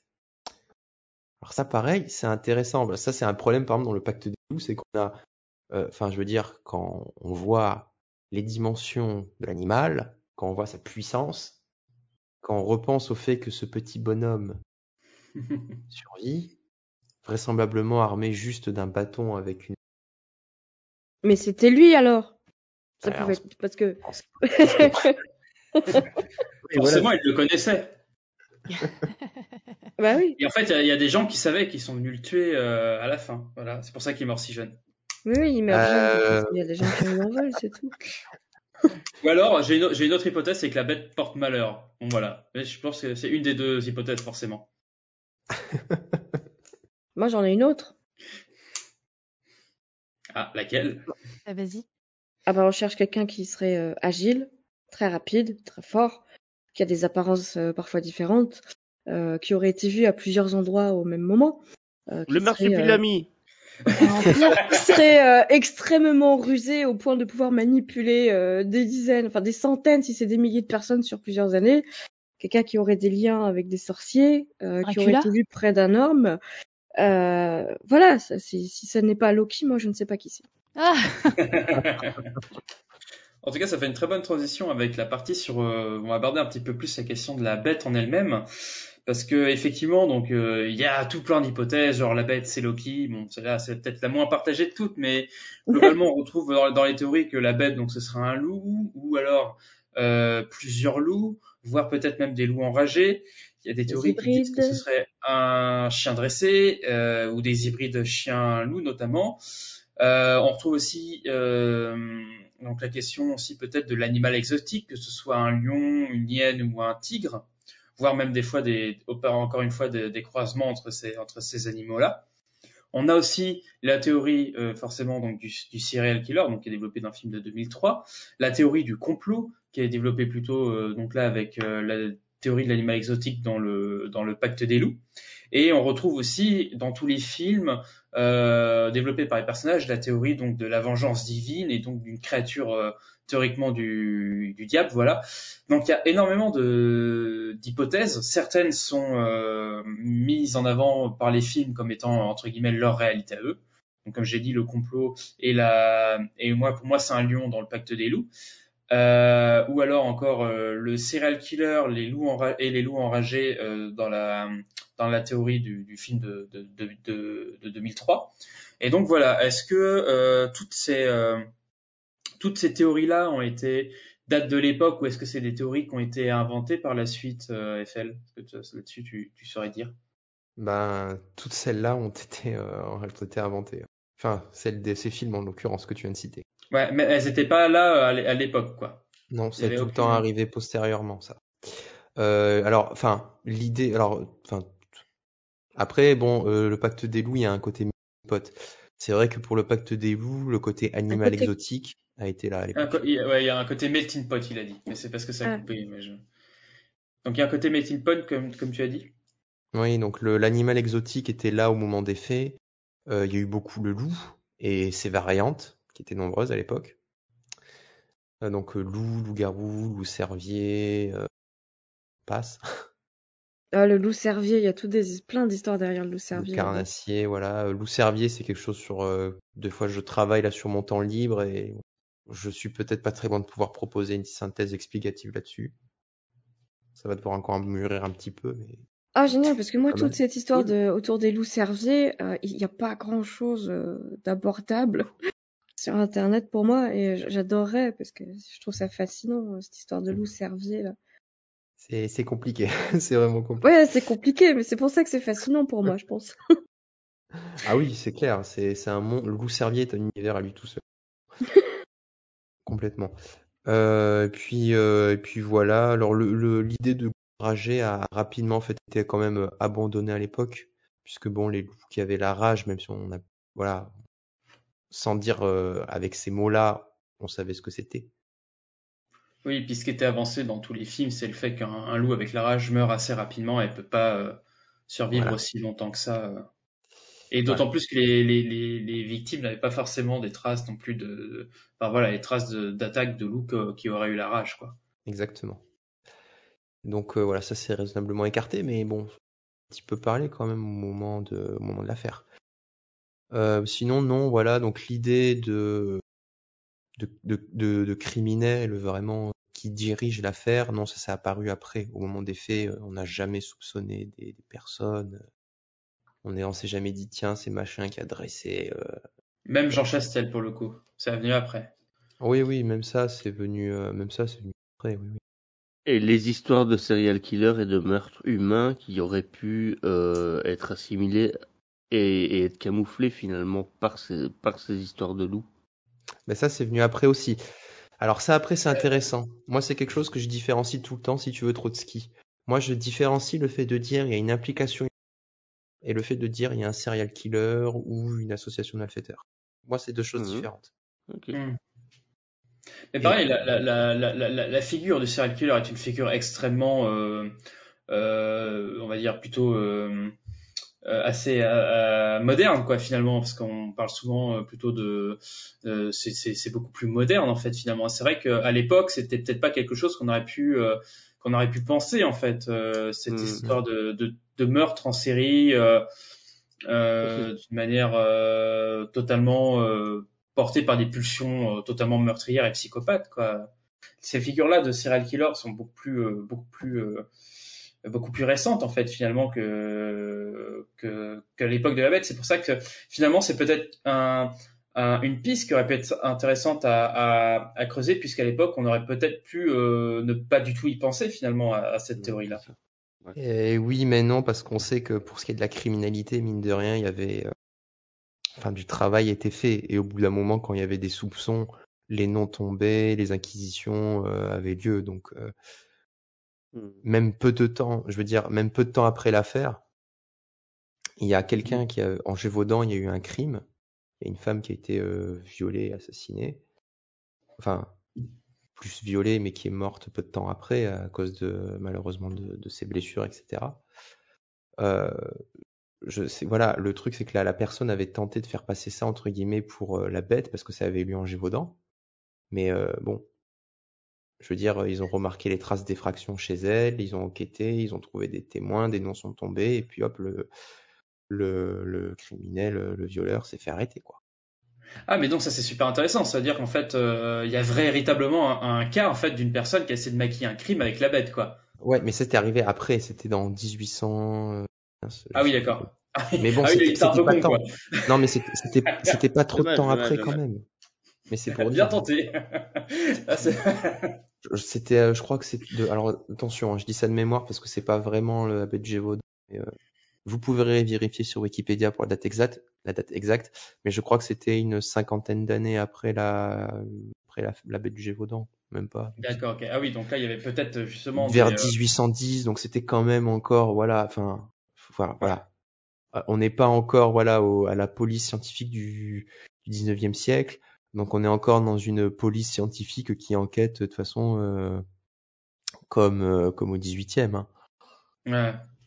Et donc, on était, on était quand, même, quand même capable de voir à bout d'un moment s'il y avait euh, meurtre ou pas, ah, même oui. maquillé. Peut-être que les signes de viol, finalement, euh, enfin, ils auraient été capables de finalement les voir aussi. Quoi. Bah oui, non, mais puis même au moment de la bête, encore une fois, voilà.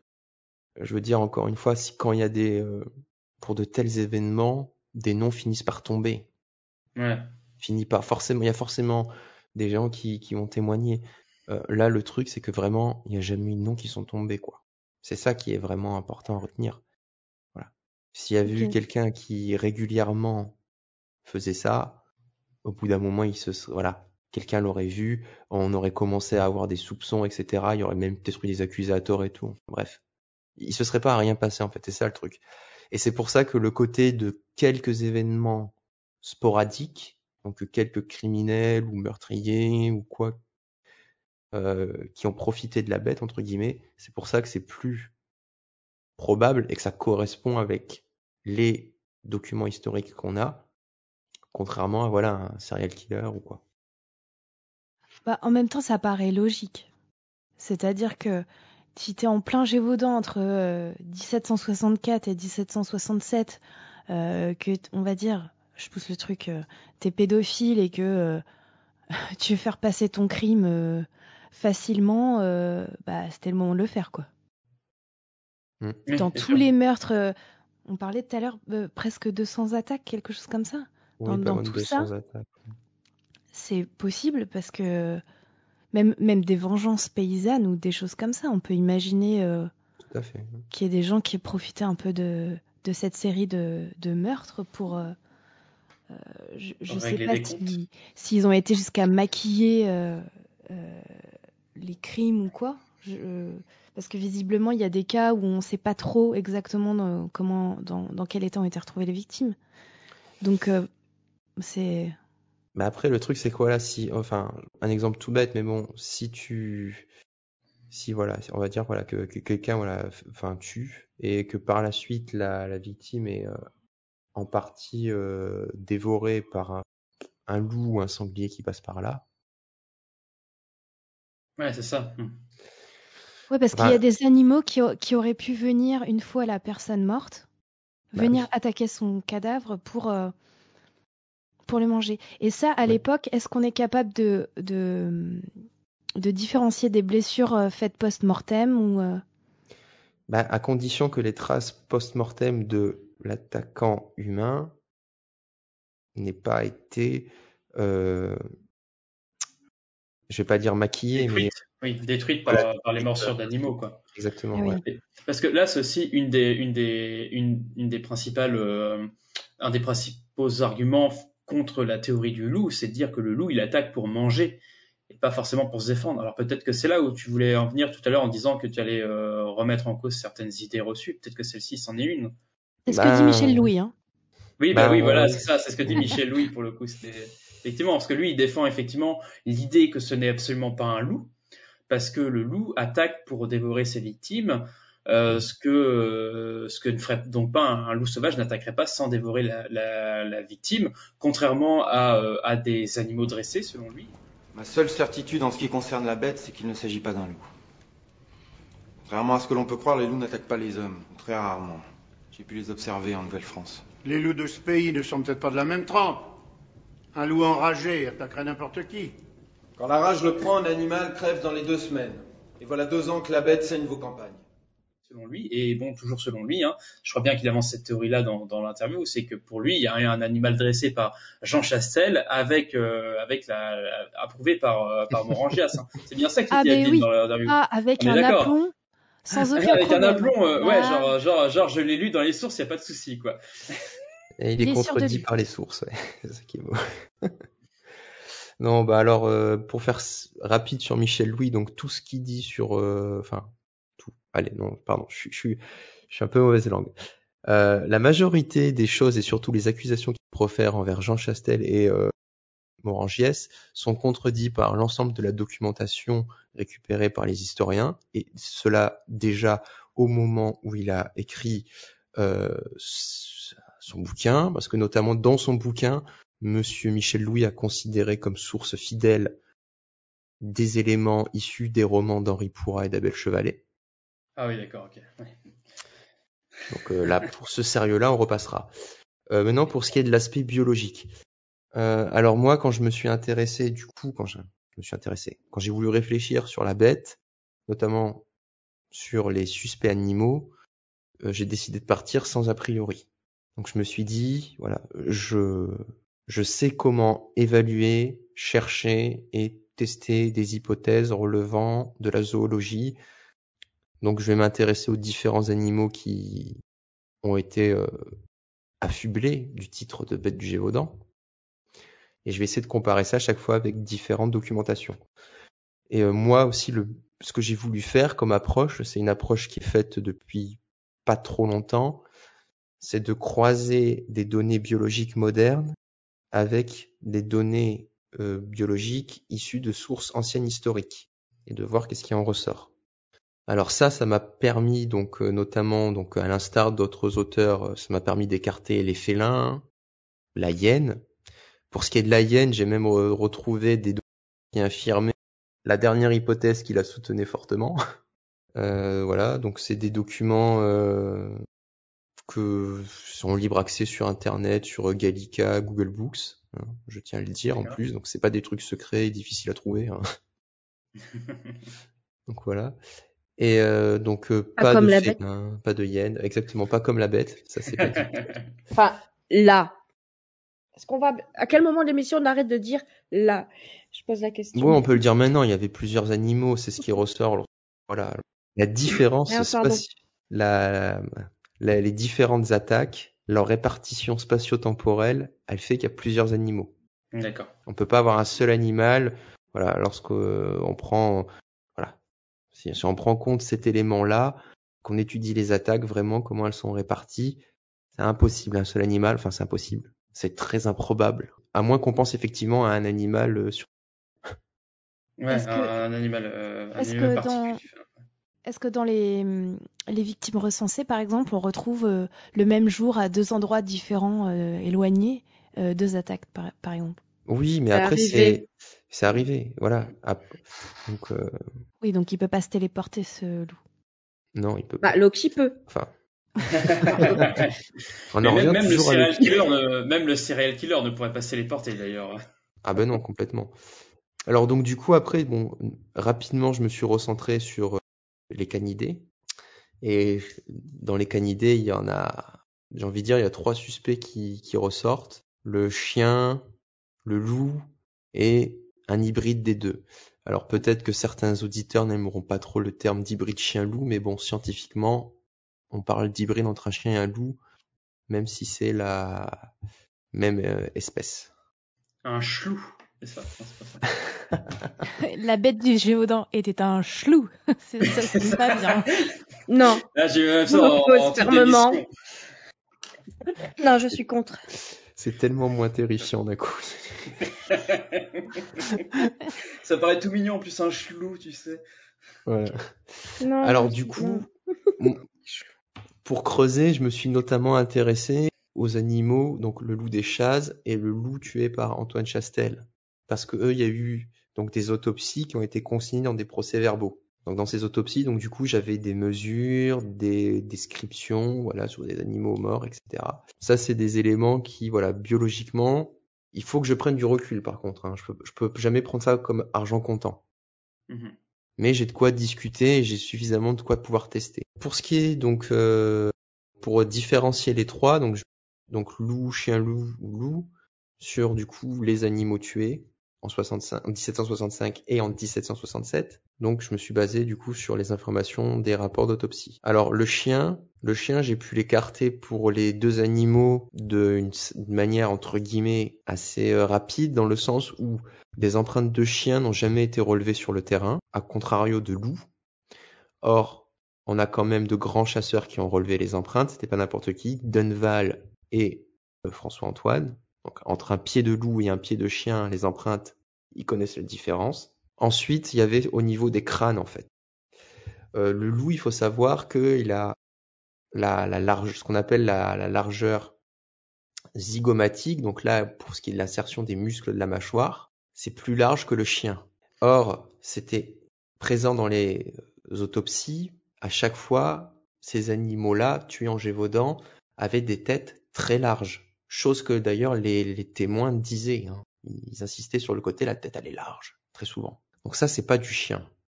Après, euh, euh, il y a, je crois, à peu près 70 personnes qui ont été, euh, qui ont été voir les, les loups morts Alors, et qui ont euh, reconnu. Euh, Pas autant Non pour le loup des Chazes, et euh, il y en a eu beaucoup, mais pas au- autant là non plus pour le, le loup de, de Chastel. Mais effectivement, le loup de Chastel a eu euh, des, des dizaines de témoins. Donc euh, oui. Ah, des dizaines, ok. Je sais pas, j'avais lu 70, j'ai dû me tromper quelque part. Enfin, ou alors c'est moi qui les je les ai pas comptés non plus, je t'avoue, mais il y en a eu, oui, le loup de Chastel en a eu beaucoup. Bref, et enfin il y a eu les canines, voilà, parce que ça il faut le poser quand même.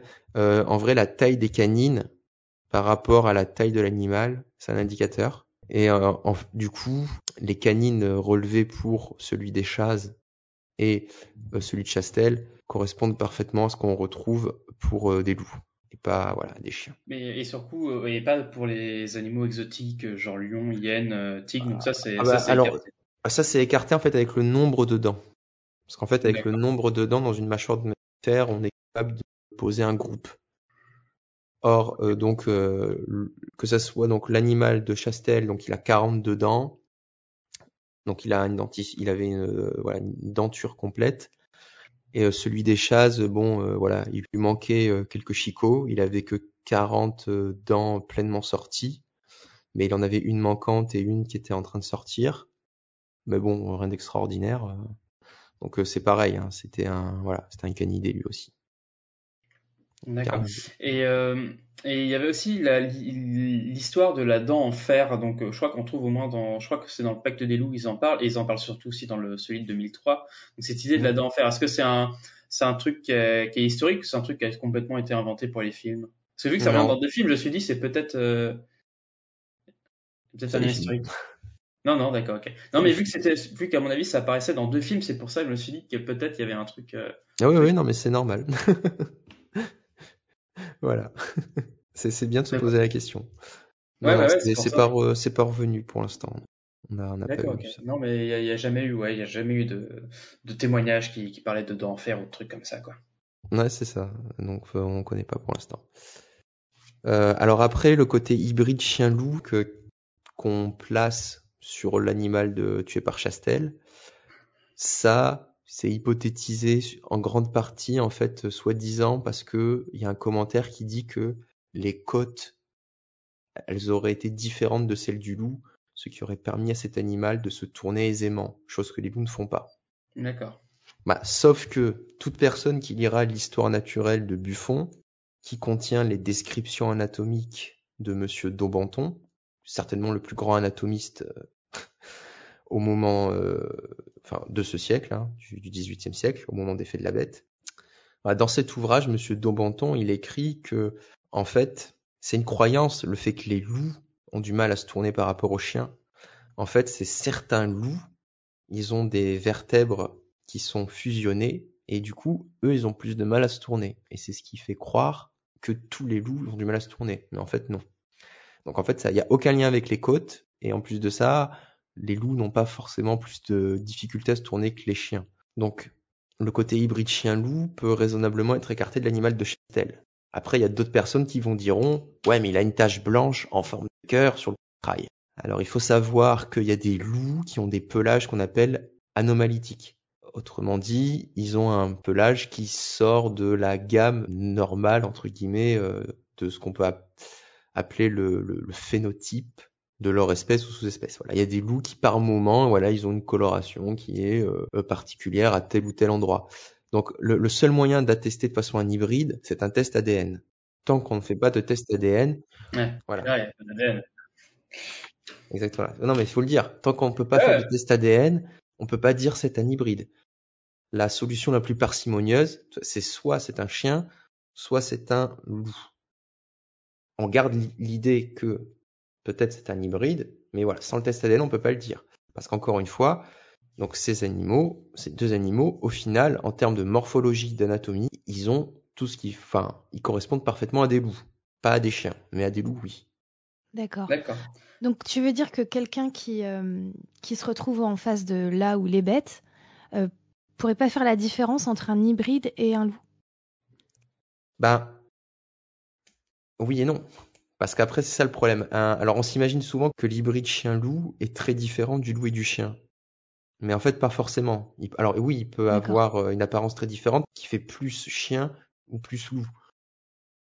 Et ça dépend Ça- quel chien en plus, ça dépend quelle race de chien, non? Après, je sais pas ce qu'il y voilà. avait, j'imagine qu'il n'y avait pas 10 000 races de chiens non plus euh, dans le Gévaudan à cette époque-là, mais Oui, non, que le chihuahua c'était peut-être pas ce qui était le plus répandu, mais. C'est ça.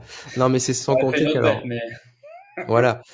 Euh, L'hybride, en fait, il y a autre chose. C'est que, alors, on a quelques informations sur les habitudes alimentaires des hybrides chien-loup dans la nature. Et ce qu'on sait, c'est que les hybrides chien-loup, ils prennent pour habitude alimentaire, en fait, les habitudes des parents lorsqu'ils sont élevés au sein d'une meute de loups.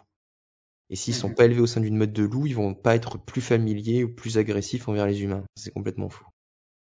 Oui, donc en fait, de toute façon, ça changerait pas grand-chose que ce soit en fait un véritable, soit un hybride chien-loup ou un loup ou un chien. Enfin, soit alors- un- un- entre un loup et un chien-loup, finalement, ça changerait pas véritablement grand-chose à la bête. Ah. Parce que finalement, ça, ça répond à, à, à qu'est-ce que la bête biologiquement, mais on ça répond pas à la question sur pourquoi en fait ça ça attaquait les, les Oui, êtres voilà. humains sans les manger par derrière. Ça répond pas à cette question-là en fait Mm. techniquement. Alors après, il y a quand même un point qui est important sur l'aspect biologique parce que c'est lié justement à l'alimentation. Un hybride chien-loup, comme j'ai dit, il prend les habitudes alimentaires que lui enseignent ses parents. Donc si un hybride chien-loup va manger de la chair humaine parce qu'il le considère comme une proie, ça veut dire que ses parents loups le faisaient. Ouais, mais sauf que là, ils les mangeaient pas. Enfin, d'après ce que j'ai compris, les victimes n'étaient pas Ah mangées, si, c'était juste oh, si, attaquées. si, si. Ah non, très souvent, il y a beaucoup de cas où c'est dévoré. Il n'y a plus D'accord, de visage, il n'y a plus de peau. enfin, Ah oui, c'était mangé, hein. Ah oui, oui, on parle des fois souvent de les victimes, les victimes sont éventrées, des membres ou la tête sont emportés. Ça, il faut le dire, ça correspond aux habitudes alimentaires du loup. Quand le loup mange, dans les restes de cadavres qu'on trouve, le loup fait ça. Oui, parce qu'en fait, ils déchiquettent et donc forcément, euh, d'accord, ok. Ouais. Ah, le, le- le loup, c'est vraiment un nettoyeur et c'est pour ça qu'il est important, mine pour l'environnement, que bien que prédateur, euh, il est capable, sans action de charognard, d'incroyablement bien nettoyer une carcasse. D'où l'intérêt des loups dans l'environnement. Oui, Il y a des victimes, euh, euh, on, on l'entend dans le film de 67, qui ont été rongées jusqu'à l'os, par exemple. Mhm. Hmm, Voilà. Donc vraiment, voilà, le- les habitudes alimentaires du loup correspondent à l'état dans lequel on retrouve les victimes. Euh, pour ce qui est aussi du, chou, de, enfin, du choix entre Du guillemets des victimes, non pas Ah, du pas chou. du flou. Le chlou Voilà. Pour ce qui est du choix des victimes, ça aussi, ça correspond à des cas plus récents d'attaques de loups sur l'homme. Le, le pattern des attaques de loups sur l'homme, il correspond, mine de rien, à quasi, euh, presque la quasi-totalité euh, des cas, euh, on va dire, des victimes sûres qu'on a retrouvées en Gévaudan. D'accord. Donc il y a, y a un signal assez, euh, y a un signal assez fort là-dessus. Euh, après, du coup, sur le, le pourquoi du comment, pour l'instant, il n'y a qu'un seul modèle explicatif solide à ce qu'on appelle l'anthropophagie lupine. Donc euh, les loups qui deviennent anthropophages, qui vont manger les hommes, pourquoi est-ce qu'ils les attaquent, pourquoi est-ce qu'ils les mangent? Donc ça, ça a été notamment développé par euh, Luigi Cagnolaro, qui était zoologue, et qui, avec ses collègues en 96, ils vont proposer du coup leur euh, hypothèse, qui du coup reste à ce jour, voilà, donc le ce qu'on a de mieux jusqu'à ce que quelqu'un tente bien une euh, mise à jour adaptation, ça arrivera peut-être, je l'espère. Du coup, ça va faire que c'est faux, c'est une idée Euh, reçue. il y a tellement de fakes sur les loups, de toute façon, c'est une catastrophe. Donc ensuite, ces petits groupes familiaux de loups ou ces individus isolés, ils vont chasser. Alors il faut savoir que le groupe familial, quand il chasse, en fait, ils vont pas chasser en meute. Pareil, à chaque fois, c'est un individu qui va partir, donc généralement papa ou maman, et généralement d'ailleurs maman quand elle s'occupe des petits, c'est donc plutôt papa qui va les chercher à manger. Donc papa va attaquer tout seul. Donc là déjà, c'est ça qu'il faut retenir on a des loups qui vont attaquer seuls, soit parce qu'ils sont isolés, soit parce que petit groupe familial. Or, dans le cas des bêtes euh, du Gévaudan ou d'autres bêtes de l'histoire de France ou euh, des bêtes qu'il y avait en Italie ou euh, j'en passe des vertes et des pas mûres ou dans les attaques euh, récentes en Inde ou en Iran, à chaque fois, l'agresseur est seul. Et donc là, Cagnolaro explique, enfin, propose une explication qui permet de justifier le pourquoi justement un seul agresseur et pas une meute alors qu'on parle de loup. Donc ces attaques, généralement ces attaques elles vont commencer sur le bétail. Or le bétail comme euh, je sais plus si c'est Adeline ou si c'est ou quoi qui mais bon voilà effectivement voilà les enfants comme j'ai dit tout à l'heure ils sont avec le bétail donc ils sont exposés. Et donc ensuite à cause de cette exposition il y a certains loups qui vont être téméraire. Téméraire dans le sens où, sans compter que on est sur généralement, notamment avant en France, hein, on n'était pas sur des enfants de grande taille, hein, faut le dire. hein. Donc ils vont attaquer. Et après, à partir de là, il se peut que l'individu considère le fait que c'était une proie facile. C'était ma, question. C'est-à-dire que euh, si on a un enfant avec un troupeau de bœufs, par exemple, le Mhm. loup, il va se dire que la proie la plus intéressante, ça va être le petit berger et pas un bœuf. Bah oui, Et- parce qu'il est seul. Donc il a besoin d'une proie qu'il peut Ah. facilement mettre à terre et emporter. Donc T'as déjà vu typiquement, hein, voilà. la taille d'un bœuf par rapport à la taille d'un enfant? Ah, mais je Eh me oui. dis, il y a, il y a plus à manger sur un bœuf, tu vois. Je me dis Ah Eh oui, mais là ce qu'il faut faux, pen- voilà, ouais. mais là ce qu'il faut Très bien penser, c'est qu'il est tout seul et qu'il a besoin de rapidement apporter euh, à manger à son corps et surtout s'il a une famille, du coup à sa famille. Donc là effectivement, c'est le petit berger qui est la proie facile. Voilà. Il n'a pas le le temps pro- d'aller au très bon resto là-bas. On va faire un Ah tour bah au oui, il peut pas. Le, le bœuf tout seul, il peut pas. S'il avait des copains, le bœuf, il le mettrait à terre. Mm. Mais bon, là, il peut pas. Et euh, donc ça, c'est ce que Cagnolaro, il a appelé l'anthropophagie aléatoire. C'est-à-dire que de temps en temps, euh, voilà, le, le loup va, pas systématiquement, mais de temps en temps, il va, s'il y a présence d'un humain, du coup, hop, il va l'attaquer parce qu'il a pris l'habitude, voilà, de, de manger donc de la chair humaine. Après, il a également dit, si on aime, donc après, il a développé le niveau au-dessus, entre guillemets, l'anthropophagie systématique. Autrement dit, ça va être un cas où le loup, du moment que dans l'éventail des proies disponibles, il va avoir un être humain, il va foncer sur l'être humain.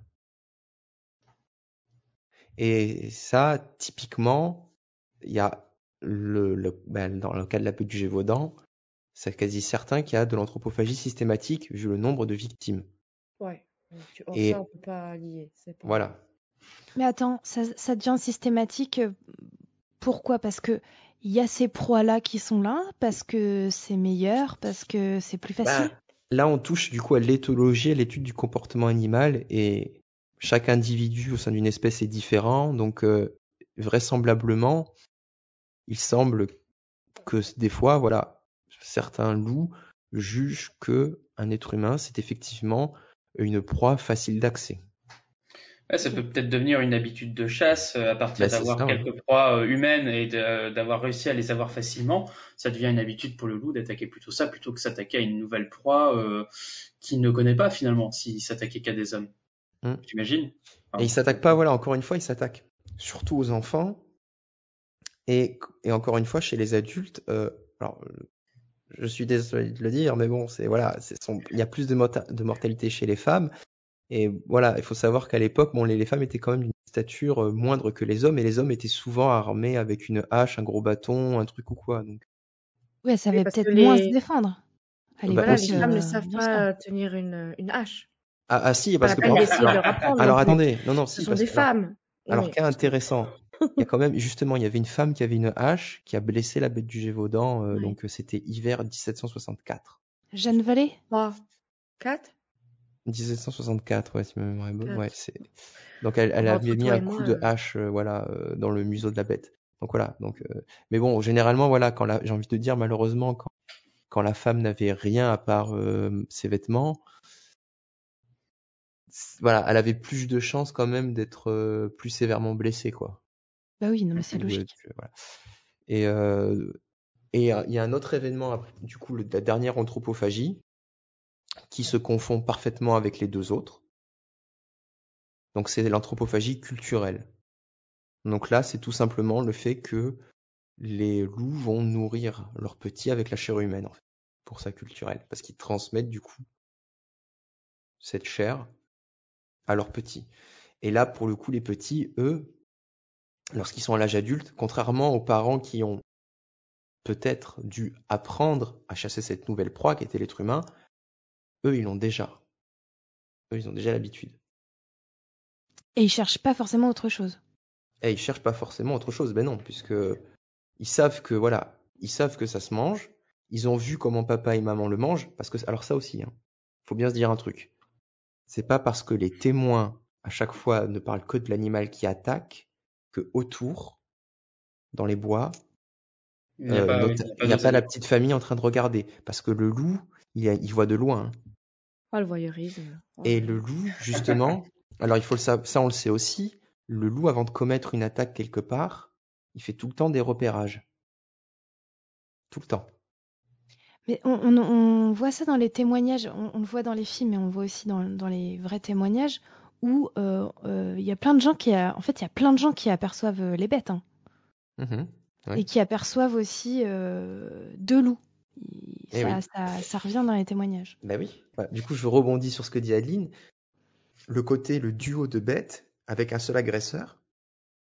Comme je l'ai dit, Cagnolaro, il a, c'est le premier qui a trouvé justement une explication euh, biologique au pourquoi du comment. Et effectivement, dans le, ce qu'on a observé chez le loup, ça fonctionne. Enfin, ça se retrouve, en tout cas. D'accord. Euh, moi, je suis déçu parce que moi, je, je partais sur le- la créature du diable. Je suis un peu, dé- je suis un peu déçu là, franchement. Je... J'avais Bah, une vraie hypothèse et tout. euh, Ah, Alors Voilà. après, si ça peut te rassurer, voilà, moi personnellement, le, le loup est, à- est ressorti comme assez probable. J'ai tenté de, de creuser, de voir si on pouvait creuser un petit peu. En creusant un petit peu, donc là, je me dis qu'il y a peut-être, dans le cas notamment de la bête du Gévaudan, il y a une sous-espèce de loup qui a été plus impliquée. Ça semblerait logique en tout cas. Euh, que voilà, donc en, en France, en fait, à l'époque, le loup gris commun, enfin, avec le nom de maintenant, hein, parce qu'à l'époque, forcément, il y avait un loup loup. hein.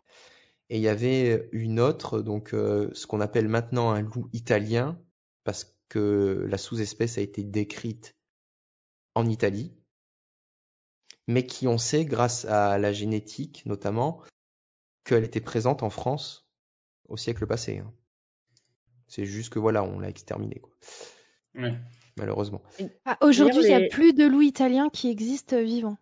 Ah si, en Alors, fait, ah, et le truc, si en fait, voilà, ils ont survécu en fait du coup en Italie. Attends. Enfin, raison pour laquelle. euh, En fait, historiquement, il y avait une sous-espèce. Bon, chose, bon, au moment de la bête du Gévaudan et tout, on n'avait pas de, qui avait pas de nom, quoi, mais qui était présente en France, en Suisse et en Italie. Et quand on a exterminé le loup, donc en France, il a disparu. En Suisse, il a un petit peu résisté, pareil, jusqu'à ce que, bon, fasse à lui faire malheureusement la, misère. Et en Italie, c'est là qu'il y en a le plus qui sont restés. Et c'est un, et du coup, c'est donc euh, un scientifique, du coup, euh, Giuseppe Altobello, qui euh, en euh, 1926, si je me souviens bien, enfin dans les années 20, c'est assez récent, hein, donc euh, qui a reconnu le fait que c'était une sous-espèce différente, euh, notamment par le pelage, et un pelage qui, voilà. Alors c'est un loup que je trouve intéressant Un parce qu'il qui- correspond à beaucoup de témoignages, Un pelage qui, t'as dit? Un pelage qui ressemble beaucoup aux témoignages de la bête du. Avec euh, une raie noire sur le dos, c'est ça? Il a la raie noire sur le dos, il a la bande no- peut avoir la bande noire sur l'épaule, et il a un poil euh, euh, rougeâtre aussi. C'est un loup, c'est un, loup tuné, quoi. Et une queue panachée. Du On tuning n'a pas de encore loup. parlé de la. On n'a pas encore parlé de la couleur du pelage. J'y reviens beaucoup, hein, le côté rouge, euh, la ligne sur Ouais. le Oui. euh. Voilà, c'est ça. À l'inverse, le loup gris commun, alors le loup gris peut avoir potentiellement ce genre de coloration, mais le truc c'est que si lui il a, euh, c'est justement une anomalie parce que c'est pas son pelage normal. Le, loup italien, que ce soit dans le pelage, dans la morphologie aussi, parce que justement la tête du loup italien, elle est beaucoup plus large, sa, mâchoire, que celle du loup gris euh, commun. Il a aussi un front qui est plus développé que le loup gris commun. Or, justement, euh, sur euh, certaines descriptions des bêtes du Gévaudan, que notamment les animaux tués par Antoine et Chastel, ils ont un front qui est large et développé. Et euh, justement, moi, parce que euh, je t'avais déjà entendu euh, parler de cette théorie du loup italien, moi je me suis empressée d'aller voir des photos de loups italiens. Et effectivement, quand on regarde ces loups, on dirait des loups, mais un peu bizarres, quoi. On n'a pas l'habitude de ces loups-là en France. Et du coup, les victimes ou, les personnes qui ont été témoins de la bête ou des bêtes disent en gros, bah, c'est un loup, mais euh, c'est pas vraiment un loup. Et du coup, ça, ça correspond bien aussi sur, sur les témoignages qu'on a de tout ça. euh. Mhm. Oui, exactement. C'est quelque chose qui m'a apparu. Ben, comme toi, hein. et c'est vrai que c'est assez frappant. Euh, alors j'avais même fait un test, j'avais fait un questionnaire avec des photos que j'avais fait passer à plusieurs gens, plusieurs personnes sur les réseaux sociaux. J'aurais demandé de remplir. Et euh, le loup italien était fréquemment désigné chien loup. Ah ouais. Ouais, je comprends ça. Alors voilà, alors c'est- actuel, mais enfin le truc c'est que alors il y a d'autres éléments qui font, enfin d'autres éléments que j'ai découverts euh, a posteriori après ce questionnaire dans des sources historiques euh, qui m'amène à penser que, en fait, en termes de répartition écologique, donc le loup italien à l'époque euh, était plus grand que ce qu'il est maintenant. Alors ça, ça a déjà été euh, avéré scientifiquement par euh, le paléontologue Leonardo Salari, qui a publié ça en 2016 avec ses collègues. Et donc on sait que les loups italiens, en plus, euh, leur taille, elle a diminué en fait. euh, mais elle a- ben, voilà, leur taille, donc la taille des loups italiens a diminué depuis la Renaissance. Donc en fait, les loups italiens avant et notamment au moment de la baie du Gévaudan, plus grands que ceux de maintenant. D'accord. Ok, donc ça correspond à cette idée d'un loup euh, immense euh, Voilà. Et à l'époque. exactement. Et d'autant plus le fait. Alors, ce qui est très intéressant, c'est que ceux notamment issus de, de véneries, donc de, de chasseurs, il y en a beaucoup qui parlent de mine de rien de loups différents en France. Et ils aiment bien parler notamment d'un loup de grande espèce que certains appellent loup cervier justement. Donc, qui est un loup spécialisé dans la chasse des grandes proies, en fait. Et du coup, en fait, le fait qu'il est spécialisé dans la chasse des proies, c'est pas celui que les paysans voient le plus. Les paysans, celui qui quotidiennement ils voyaient le plus, c'était ce qu'ils appelaient un loup de petite espèce, qui justement s'en prenait euh, au bétail ou aux proies de moindre menu. Est-ce que c'était pas ça qui confondait avec les lynx ou ça a rien à voir? Non, le lynx, c'est encore autre chose. Le lynx, ouais, c'est encore. euh. Non, Ouais, mais parce que ben, moi, ah, là, il y a du blanche là. Non, non, mais parce que Non, puis on va peut-être, euh, commence à se faire tard, donc euh, je Oui, voilà, on va peut-être. mais- euh, Non, mais juste parce à- que parce que quand tu tapes loup cervier souvent sur Google, euh, t'as souvent le lynx qui ressort aussi. Et, euh, Alors, parce que ça, c'est un de ces noms. Alors, pour faire très vite, le, le loup cervier, c'est une dénomination qui a été donnée à plein d'animaux. Et le truc, c'est que notamment dans la langue française, en partie à cause de Buffon, Buffon a décrété que le seul animal qui devrait s'appeler c'est le lynx. Ah mais oui, mais parce qu'en plus à l'époque, je me rappelle, ils commençaient à faire un petit peu les inventaires des animaux et il n'y en avait pas un qui donnait les mêmes noms aux animaux. Et Voilà. C'était un peu le bazar. Ça. Ah oui, Et- ça y est, voilà, je me Et rappelle. puisque je parle de Buffon et tant qu'à conclure, alors euh, le dernier point qui est important pour dire que le loup est bien présent dans l'équation du Gévaudan est très présent, notamment pour ce qui est des animaux tués. Euh, Buffon, au XVIIIe siècle, à ce moment-là, il a un grand adversaire qui s'appelle Linné. Linné. Et les deux, c'est un peu la course scientifique, en fait. C'est la guéguerre. hein. Or, C'est peu dire. si les bêtes du Gévaudan avaient été des animaux extraordinaires, potentiellement de nouvelles espèces, ou autres, j'en passe, euh, Buffon ou d'autres naturalistes s'y seraient forcément très intéressés, parce que là, il y aurait une question de, prestige en jeu. Or, le fait du coup qu'il n'ait montré aucun intérêt, sans compter que on sait que ben Buffon, le loup, c'est pas un animal qui porte vraiment dans, son cœur, hein, euh, donc si vraisemblablement les bêtes du Gévaudan avaient été vraiment intéressantes, il y a forcément un naturaliste qui voilà, qui aurait laissé une trace écrite, qui aurait fait quelque chose dessus. Bah, il y a eu de Fronsac, non? De Fronsac. Alors, j'ai juste. Alors, De Fronsac, vraiment, pire naturaliste jamais vu. je tiens à le dire. Je tiens à le dire. Cet individu, c'est une catastrophe, la manière. Enfin, sa façon d'enquêter, c'est catastrophique. Ah mais Ça, c'est un Raoult euh, des animaux, quoi. oui, clairement. Oh. Euh, moi, j'ai plusieurs questions, moi. Bah, Ah, Adeline pas. Mais non, c'est important par rapport à cette théorie euh, du loup italien. Moi, je trouve ça hyper intéressant. Euh, euh, Est-ce que le loup italien coche euh, tous les critères, euh, par exemple, euh, des autopsies des bêtes, comme dans- on voit dans le rapport marin euh, Oui. Ok. Oui, oui. Et c'est ce que, justement, ça fait partie des choses que je dois publier euh, Ah, d'accord. prochainement. Mais oui, oui, c'est. euh, voilà. Ah, j'ai hâte, Il- j'ai hâte, j'ai hâte. il, il coche toutes les cases. Alors après, voilà, encore une fois, un test ADN peut falsifier, mais sur la base de toutes les données disponibles du rapport marin, le loup italien présente, euh, voilà, l'avantage effectivement de, cocher toutes les cases. D'accord. Euh, je, je continue avec mes questions. Excusez-moi, c'est important. Euh, Il y a une reconstitution de la bête en résine euh, en 2016 et qui ressemble à un gros chien. Et du coup, e- est-ce que, est-ce que tu trouves que ça ressemble à un loup italien? Ben, alors en fait, ça ressemble à un loup italien déformé par des témoignages. Ah ah mm. Ouais. Et ça, j'en ai parlé avec Damien justement. Euh, donc Damien, mon camarade de la chaîne Enquête d'Histoire, euh, il a demandé à un collègue ami à lui, artiste, de faire justement une bête du Gévaudan, notamment en se basant sur les témoignages. Ah ouais, c'est magnifique. c'est trop bien fait, c'est beau. Voilà, le résultat, voilà, le résultat, ça a été, euh, c'est quand même une illustration qui ressemble beaucoup à la statue du coup euh, qui a été réalisée euh, par Monsieur Jean-Claude Bourré. Ah, c'est Bourré qui a, qui a commandité ça, ok. Ouais, ouais.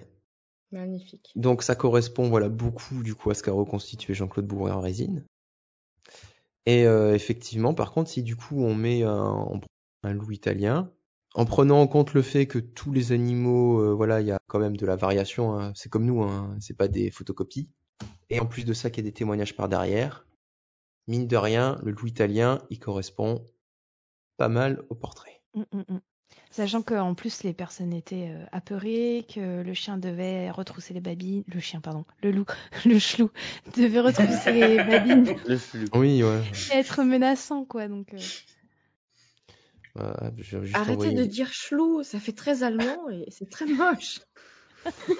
Eh ben écoute, moi j'ai bien ma création du chlou. euh, je pense que je vais bien, garder ça. Et j'ai une dernière question parce que ça a été évoqué un peu par bah, ton collègue Damien. C'est euh, l'atavisme. Est-ce que ce serait possible euh, un espèce de loup italien euh, euh, et pimpé en quelque sorte euh, Alors, ouais. avec Alors des le truc, caractère Ah, C'est compliqué. C'est très compliqué. Ça, je lui en ai parlé après, en fait. Après, avec... une fois que son épisode était sorti. Euh, le truc, c'est que l'atavisme, pour qu'il soit bien renseigné, en fait, c'est une question d'état du caractère. Il faut connaître, entre guillemets, son état ancestral et son état de maintenant.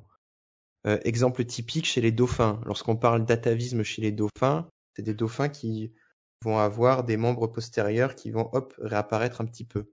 Du coup, ça, on sait que c'est un atavisme parce que l'état du caractère membre postérieur chez le dauphin, normalement, c'est qu'il est absent. hein, il en a pas. Hein, Il a plus qu'à l'avant. Et l'état ancestral, on sait qu'effectivement, ancestralement, chez les cétacés, euh, il y avait, euh, c'était, voilà, ils avaient quatre membres, puisque leurs ancêtres étaient, les premiers cétacés de façon étaient euh, terrestres. Le problème du coup là chez le loup, c'est que ben on n'a pas d'idée de quels pourraient être en fait les caractères ancestraux. Ah oui. Donc du coup, pour le truc c'est voilà, pour parler d'atavisme, à chaque fois le caractère dans l'état normal de l'espèce et il faut connaître aussi l'état ancestral pour savoir justement chez une espèce, ben voilà, si euh, il est dans l'état ancestral. Et là, chez le- les loups de manière générale, et en particulier du loup italien, euh, voilà, on a, on sait pas, voilà, on connaît notamment sur le pelage. où- alors là, quel pourrait être un caractère ancestral pour le pelage? Euh, moi, moi, il y a une question que je me pose, mais qui a peut-être rien à voir, mais euh, je me demandais, il- euh, historiquement, à, quel point le loup a pu être une espèce nuisible et à quel point euh, il, a, il, a, il a vraiment été nécessaire de l'éradiquer, parce qu'il on, a- il y, a, y a quand même pas mal de, de, de passages. D'ailleurs, enfin, tout le personnage de Mani dans le dans le Pacte des loups représente un peu ce côté écolo, un peu euh, euh, pourquoi vous faites du mal au loup, quoi, tu vois? Euh, et, donc, moi, je me demandais, historiquement, est-ce que l'espèce a vraiment été nuisible à l'homme ou est-ce qu'il y a eu une, panique? Alors, ce qui est sûr, c'est qu'il y a eu des dégâts. Il y a eu des dégâts à plusieurs niveaux, que le loup a commis, que ce soit ou directement sur l'homme. Après, ce qui est sûr, euh, donc ce qui est sûr, c'est que euh, l'homme a exagéré en fait justement de, de ces dégâts, de ces différentes attaques que le loup faisait.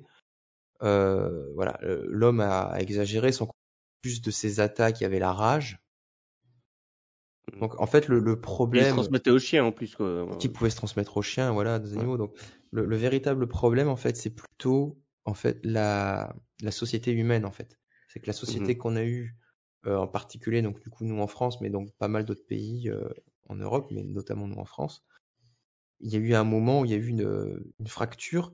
Euh, en plus de ça, euh, idéologiquement, il y a eu euh, une mouvance qui était euh, l'industrie, c'est le bien, la nature, c'est mauvais. Et le loup, en tant que dernier grand prédateur, euh, comment dire que dans une vision du monde, la nature, c'est mauvais, euh, c'est le dernier grand prédateur, euh, il n'a pas de chance. Quoi. Et je trouve que c'est assez bien là pour faire peut-être la transition vers la troisième partie pour le coup et vers ce que représente finalement euh, la bête du, du Gévaudan. Ouais, non, je ne vais pas pouvoir euh, poser toutes les questions parce que sinon c'est pas possible. On est déjà à On, quatre- on fera ça en vocal à notre euh, on est déjà à, quatre- à- à plus de 4 heures d'émission. euh, Ah, j'avais pas vu l'heure. Donc oui, on va peut-être passer maintenant à la troisième partie sur euh, sur qu'en fait finalement La troisième partie, t'as dit. la troisième partie. Ouais bah oui non mais euh, il y a une heure du matin, il y a une heure et demie du matin pour tout le monde. Je suis désolée. Non, Mais pas pour, pas pour les gens qui nous écoutent. euh, pour les gens qui nous écoutent, il est l'heure qu'il il est l'heure qu'il est pour eux. Voilà. Oui, c'est ça, exactement. Il est l'heure qu'il est pour vous, mais nous, ça fait déjà 4 heures d'enregistrement. Donc, on commence à être Fallait commencer plus tôt. Hein. Ah non, mais, bah, on aurait commencé plus tôt, ça ferait quand même 4 heures d'enregistrement.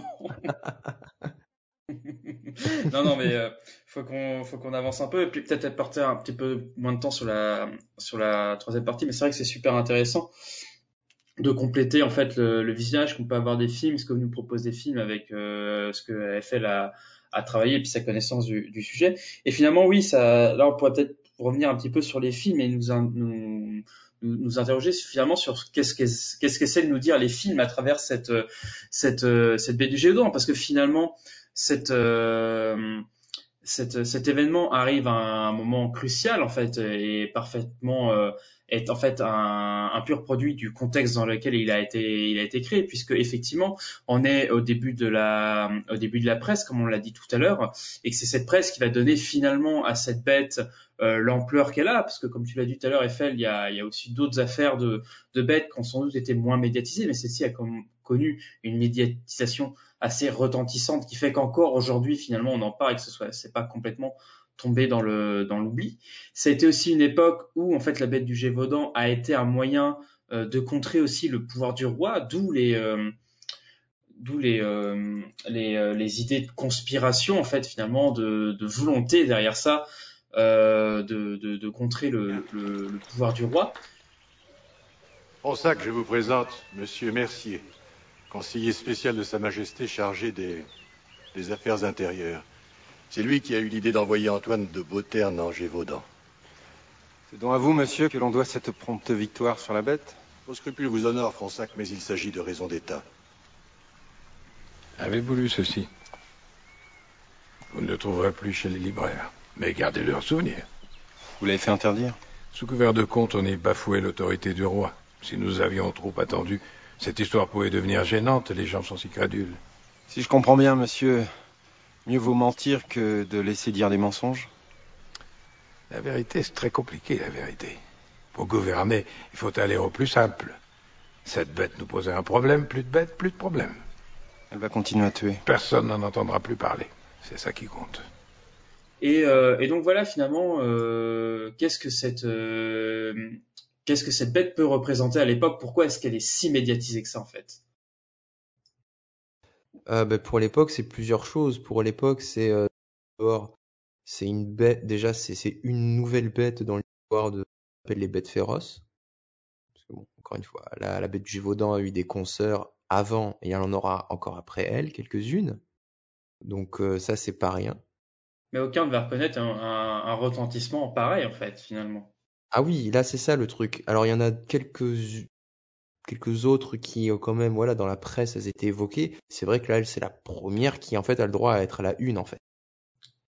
Et qui qui fait euh, du coup euh, se, se poser entre guillemets voilà des questions plus tard à certains, mais d'un côté c'est très positif parce que c'est peut-être grâce à ça aussi que c'est celle sur laquelle on a le plus le plus de documents hein, qui ont qui ont traversé les âges jusqu'à aujourd'hui, qui ont pu servir à plusieurs historiens notamment. Donc euh, la, la la bête à l'époque aussi c'est c'est un enjeu de pouvoir. Hein, bah, vous l'avez un peu Oui, c'est ça. euh, avant dans l'émission. Hein, c'est bon. Au début c'est le simple fait divers, mais après c'est voilà c'est remise en cause de l'autorité royale, c'est une raison supplémentaire en fait de dire du mal de Louis XV à un moment où c'est pas forcément vu de tout le monde le roi le, le plus le plus aimé quoi. Bah, vous, Mhm. je sais pas, moi, j'aime pas beaucoup les rois. hein. Oui, Oui, on est, on est, à- on n'est pas loin de la Révolution, là, en fait. Oui, on est quelques années avant la Révolution. Il y a quelques années avant la Révolution. hein, Et ça, effectivement, c'est quelque chose que vont reprendre finalement les, les films. Alors, effectivement, le film de 1967 se mouille vraiment pas trop là-dessus. Euh, je crois qu'il parle un petit peu de la Gazette, mais finalement, sur les retentissements politiques euh, de la bête, ça, ça va pas beaucoup plus loin que ça. Par contre, effectivement, sur les, sur le Pacte des loups et la bête du Gévaudan de, de, de 2003, euh, l'impact politique de la bête est vraiment beaucoup mis en, en, en avant, notamment parce qu'en fait, finalement, la bête représente une espèce d'obscurantisme, en fait, finalement. Oui. Euh, je sais pas ce que, ce que vous en pensez, mais finalement, c'est exactement ça. La bête est un, à la fois un objet dans le pacte des loups, mais aussi une représentation de l'obscurantisme, c'est-à-dire finalement euh, de la croyance face au savoir et à la science, alors même qu'on est dans une dans une époque où on a une bascule entre effectivement ce qu'on dit entre entre les âges entre guillemets sombres de la monarchie et euh, et, euh, et les idées du lumière qui sont en train de, de se répandre absolument partout quoi. Et donc la bête a- arrive à cette époque-là et, et représente vraiment ça quoi. Ouais, t'as- il va être T'as complètement aussi l'homme contre la nature. quoi. Pardon. Non, mais vas-y, c'est toi l'expert, vas-y, vas-y. Non, non, je dis juste que c'est aussi beaucoup l'homme contre la nature, en particulier à l'époque. C'est euh, de plus en plus le- l'essor urbain, mine de rien, qui continue d'avancer. On avance euh, dans les sciences techniques notamment. Et euh, mine de rien, là, c'est euh, quand même, le Gévaudan, ça devient quand même un, un endroit, du coup, où l'homme est tellement dominé par la nature qu'il est une proie. Et ça, c'est une Ouais. de tous, en fait. Et c'est quelque chose que normalement, c'est voilà, c'était l'image qui commençait à, à, à s'écarter, à être combattue, mine de rien, déjà petit à petit. Oui, parce que finalement, le Gévaudan, c'est encore une, une partie du royaume qui est assez à l'écart finalement euh, de Paris et des, et des évolutions en fait techniques qu'on peut trouver dans les, dans les grandes cités, alors que le Gévaudan est complètement, euh, est complètement à part finalement. Mm. Ça, c'est quelque chose qui est vachement mis en avant aussi dans les films, c'est le fait que le, voilà, les lumières ne sont pas encore arrivées au Gévaudan, quoi. Ouais, on parle de terre sauvage et c'est aussi euh, sur euh, ça que vont s'appuyer euh, euh, bah, notamment l'évêque de Mende pour déclarer que euh, la bête du Gévaudan est un fléau de Dieu et dire que en gros c'est la faute des paysans et de leurs mœurs et de leur façon de vivre Mm. euh, que Dieu envoie la bête pour euh, les punir euh, bah, Mais de ce qu'ils c'est bien font. vrai. C'est bien vrai. C'est quoi ces gens qui envoient les enfants garder les moutons et le bétail Ça n'a aucun sens. Mais c'est même pas pour ça, hein. C'est. Je euh, trollais. Ouais, ouais, mais on, pourrait aujourd'hui, on pourrait se poser la question euh, justement de ça. Euh, ils ont été punis parce qu'ils font travailler leurs enfants, qui sont exploités, etc. Mais à l'époque, c'est c'est pas ça qui est mal perçu. C'est ce côté sauvage euh, de gens euh, euh, peut-être un peu rustres. Je, je sais pas trop comment les qualifier. Après, je, je suis pas. Ou juste parce qu'il fallait peut-être juste une raison et puis avoir un, un, un coupable euh, à, à désigner. Et finalement, quoi de mieux que désigner les, les bas, les bas, les basses mœurs entre guillemets du, du peuple, parce qu'il y a toujours des trucs à reprocher au peuple finalement. Et c'est peut-être un des trucs les plus, les plus faciles, c'est la, la créature divine, quoi. Et ça qui est assez intéressant dans les films, parce que effectivement, cette, euh, euh, euh, cette, cette approche entre guillemets religieuse de la bête et, cette- et l'approche scientifique vont être les deux approches qui vont euh, se euh, s'opposer dans les deux derniers films, euh, notamment en fait avec deux personnages, en fait deux archétypes de personnages qui vont sans cesse s'affronter, c'est-à-dire d'un côté on a le curé euh, qui est joué par exemple par Jean-François Sévenin dans le Pacte, Pacte des loups, le père Henri Sardis, ou par Guillaume Gallienne euh, pendant la De Bête la du comédie joue- française. de la comédie française qui joue Ah. l'abbé euh, Pourch- Pourchet. Et euh, de l'autre côté, on a euh, l'image en fait du médecin, du scientifique, voire même du sceptique, qui est joué par Samuel Le Bihan euh, dans le Pacte des loups, euh, qui fait Grégoire de Fronsac, et par Sagamore Stevenin, euh, qui fait Pierre Rampal dans la dans la Bête du Gévaudan 2003. Donc on a vraiment ces, ces, ces deux en fait personnages qui qui sont en fait les, les deux archétypes qui représentent deux visions de société particulièrement différentes et qui fait qu'en fait la bête euh, leur permet à tous les deux en fait finalement de s'affronter sur ce terrain-là, à savoir qui c'est qui va avoir raison euh, sur la nature même de la bête, quoi. Donc c'est une, c'est une opposition réelle en fait entre la méthodologie scientifique et la méthodologie de la religion, quoi, entre guillemets, si on peut parler de méthodologie religieuse, quoi, de la superstition religieuse en fait. Je trouve ça intéressant cette idée d'opposition entre, euh, allez, pour faire simple, urbanisme et nature. Parce que dans, dans les trois films, il y a un déni de, du fait naturel, c'est-à-dire euh, bah, c'est un loup euh, qui tue des gens parce qu'il a faim, quoi. Et euh, les, les, les, films se refusent à ça. Ils veulent y trouver une explication euh, euh, bah, de l'homme, donc plus urbaine, plus comment dire. ça peut pas être juste le simple fait d'un animal ou de plusieurs animaux. Il faut que ce soit mmh. quelque chose de plus complexe, de plus élaboré. donc l'homme, l'homme qui qui, qui, finalement a le plus de pouvoir, qui garde son pouvoir face à la nature.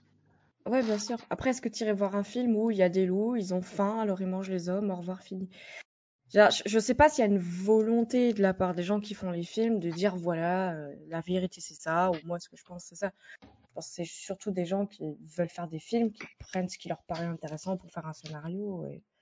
Bah, je suis d'accord avec toi sur les deux films des années 2000, mais sur le film de 67, oui, premier, oui. il se veut euh, documentaire et euh, explicatif.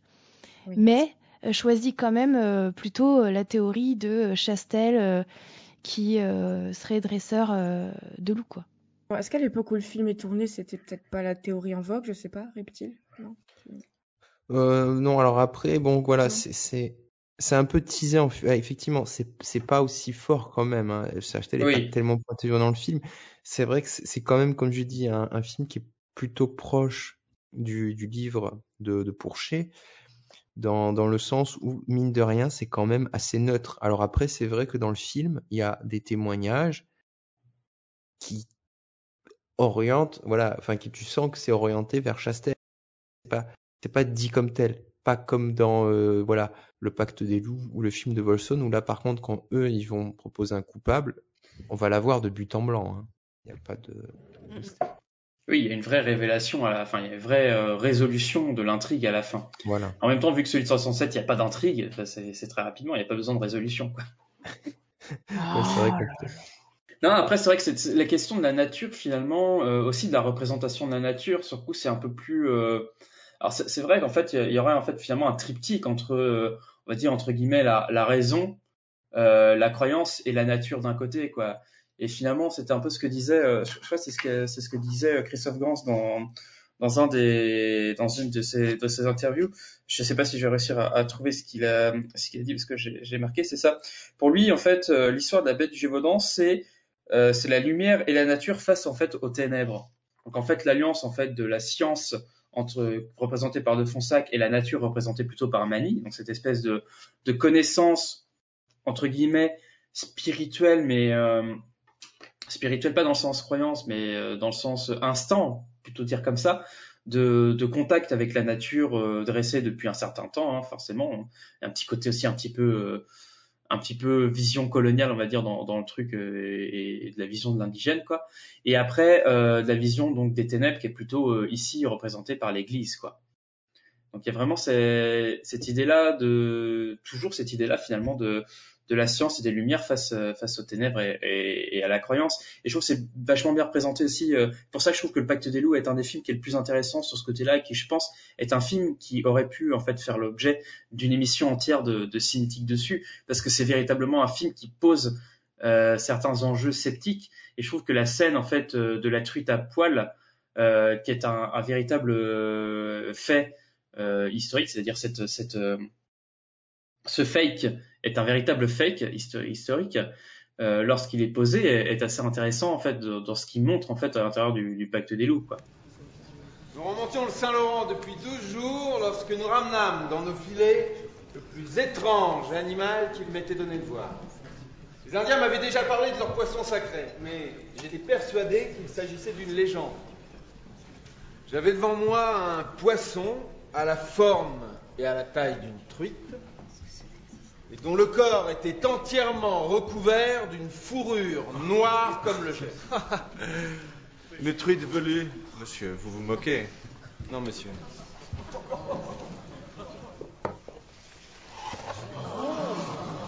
Salmotruta d'Hermopila, du Canada. C'est doux comme de l'hermine. Oh, la nature est extraordinaire. L'eau doit être bien froide. Cela prouve que l'impossible est parfois possible. Bien dit. Voilà une découverte qui a dû vous valoir les honneurs du Jardin du Roi. Mais je doute que monsieur les mérite. En revanche, je dois vous reconnaître, chevalier, un certain talent pour la comédie. Si j'avais deux mains, j'applaudirais. Jean-François, je vous prie de bien vouloir l'excuser, monsieur. Votre fils a raison, monsieur le comte. Cet animal n'existe pas. Mon maître embaumeur au Jardin du Roi est un homme habile. Pardonnez-moi de vous avoir joué cette farce d'étudiant. Faut-il croire que la morale de votre histoire est qu'il n'y a pas de bête en Gévaudan Que nous autres du pays, nous sommes des imbéciles La morale de ma fable, mademoiselle, est qu'on n'a jamais vu de dragon ni de licorne ailleurs que dans les livres ou les poèmes. Mais quand tu veux, le podcast. Après, Fronsac est... Ouais. Mais après, Fronsac est présenté euh, plus comme un libertin que comme un, cer- que comme un sceptique, quoi, tu vois. euh, Oui, on- donc on, on, on, on- on le raccroche, on le raccroche un peu à Diderot et tout ça, dans, dans, en mode scepticisme, mais surtout en mode libertari- li- libertaire. Je- je- enfin, dans- Parce que, parce que je pense que dans le film, les deux vont ensemble, en fait. Tu Ouais. peux pas être euh, sceptique sans aller contre une certaine morale, en fait. Donc, il est, il est libertin parce qu'il va contre la morale, en fait. Il est totalement libre dans son expertise. C'est d'ailleurs pour ça qu'il est scientifique, parce qu'il est pas, il est pas, euh, il est pas dirigé par, euh, par une idéologie euh, particulière ou par, euh, ou par, ou par la religion même. On, on voit que la religion, ils sont, ils sont contre-fous complètement, quoi. Il est, Hmm. il est dirigé purement par sa, par son propre souci de liberté, quoi. Je pense que c'est vraiment l'idée, Euh, pas purement. peut-être pas purement, mais il est totalement dirigé par la liberté, quoi. Pas purement, parce que faut pas oublier que c'est quand même lui qui va transformer euh, ce pauvre loup qui a été tué, Oui. euh, Oui. Euh, qui va être envoyé au roi et qui va être totalement euh, défiguré. euh. C'est c'est Fronsac qui fait ça. hein. Oui, mais parce qu'il a. Il avait le choix de partir et tout ça, il a cédé. Il cède, donc il n'est pas euh, euh, juste scientifique et euh, Ah, est-ce qu'il avait vraiment le choix? euh, libre euh, de ce qu'il fait. Je sais pas s'il avait vraiment le choix. Oui, si, il, il aurait Bah, pu. ils si, auraient trouvé il aurait quelqu'un d'autre, hein, s'opposer, pour- euh, pour le faire. Oui, de toute façon. euh, Certes. Il l'a, il l'a menacé, non Je me rappelle plus trop. euh, Il l'a menacé, de toute façon, de lui détruire sa carrière ou quoi que ce Oui, soit, oui. d'une manière ou Oui, d'une voilà, autre. il fait euh, comprendre Il n'avait pas véritablement trop le choix non plus, quoi. De toute façon, il a été, il a été, il a été poussé à le faire, quoi. Mais jamais il l'a fait avec euh, complaisance, quoi. Ça n'excuse pas le fait, par contre, que c'est un piètre naturaliste. je suis désolé, je suis insisté là-dessus. À l'époque, à l'époque de l'encyclopédie en plus, tu sais. Pour- alors déjà, alors euh, un des, une des premières choses moi qui m'a choqué, c'est justement en termes de, de faits matériels. Alors, il a commencé, il a recueilli des témoignages, et il a, il a, il a griffonné un petit dessin à partir des témoignages. Ok, Oui. ça c'est quelque chose que pouvait éventuellement se faire. Même s'il faut le dire que déjà à l'époque, en théorie, euh, on, à partir des témoignages, on écrivait, on ne dessinait pas. Le dessin devait tout le temps être fait à partir d'une observation. Donc techniquement parlant, déjà, il aurait pas dû dessiner la bête à partir de témoignages. Première erreur. On, on voit, euh, je sais plus dans quel des films, hein, euh, quelqu'un qui décrit l'animal, écrit la description, non? Ou est-ce que je confonds avec euh, un autre film que j'ai vu récemment? Ah, je pourrais pas dire. En tout cas, c'est L'abbé, purement. l'abbé, dans 2003, je crois, il écrit. euh, Il écrit comment aller Ah, j'ai pas souvenir. Mais il me semble bien qu'il y a quelqu'un. des lettres et je crois qui- qu'il y a un truc comme ça. Mais là, l'idée du dessin est purement cinématographique, c'est purement de la mise en scène pour le coup. Ah oui, oui, mais c'est voilà. entre Bon. filmer des lignes, entre filmer des lignes écrites et filmer un, un dessin, ça, ça, le ressenti du spectateur sera très différent. Voilà. Mais bon, du coup, ça, ça joue en sa défaveur. Alors, au- au- autre chose. Alors, à un moment, donc, il va voir une victime. Alors, il, il note l'ouverture de la mâchoire. Alors, je passe sur le. Ok, ça c'est bien. Ok. Bon. Euh, je passe sur le fait qu'il a très rap... il fait très vite sa mesure. Il a très confiance aussi en sa mesure. Mais bon, c'est Enfin. pas, c'est pas grave.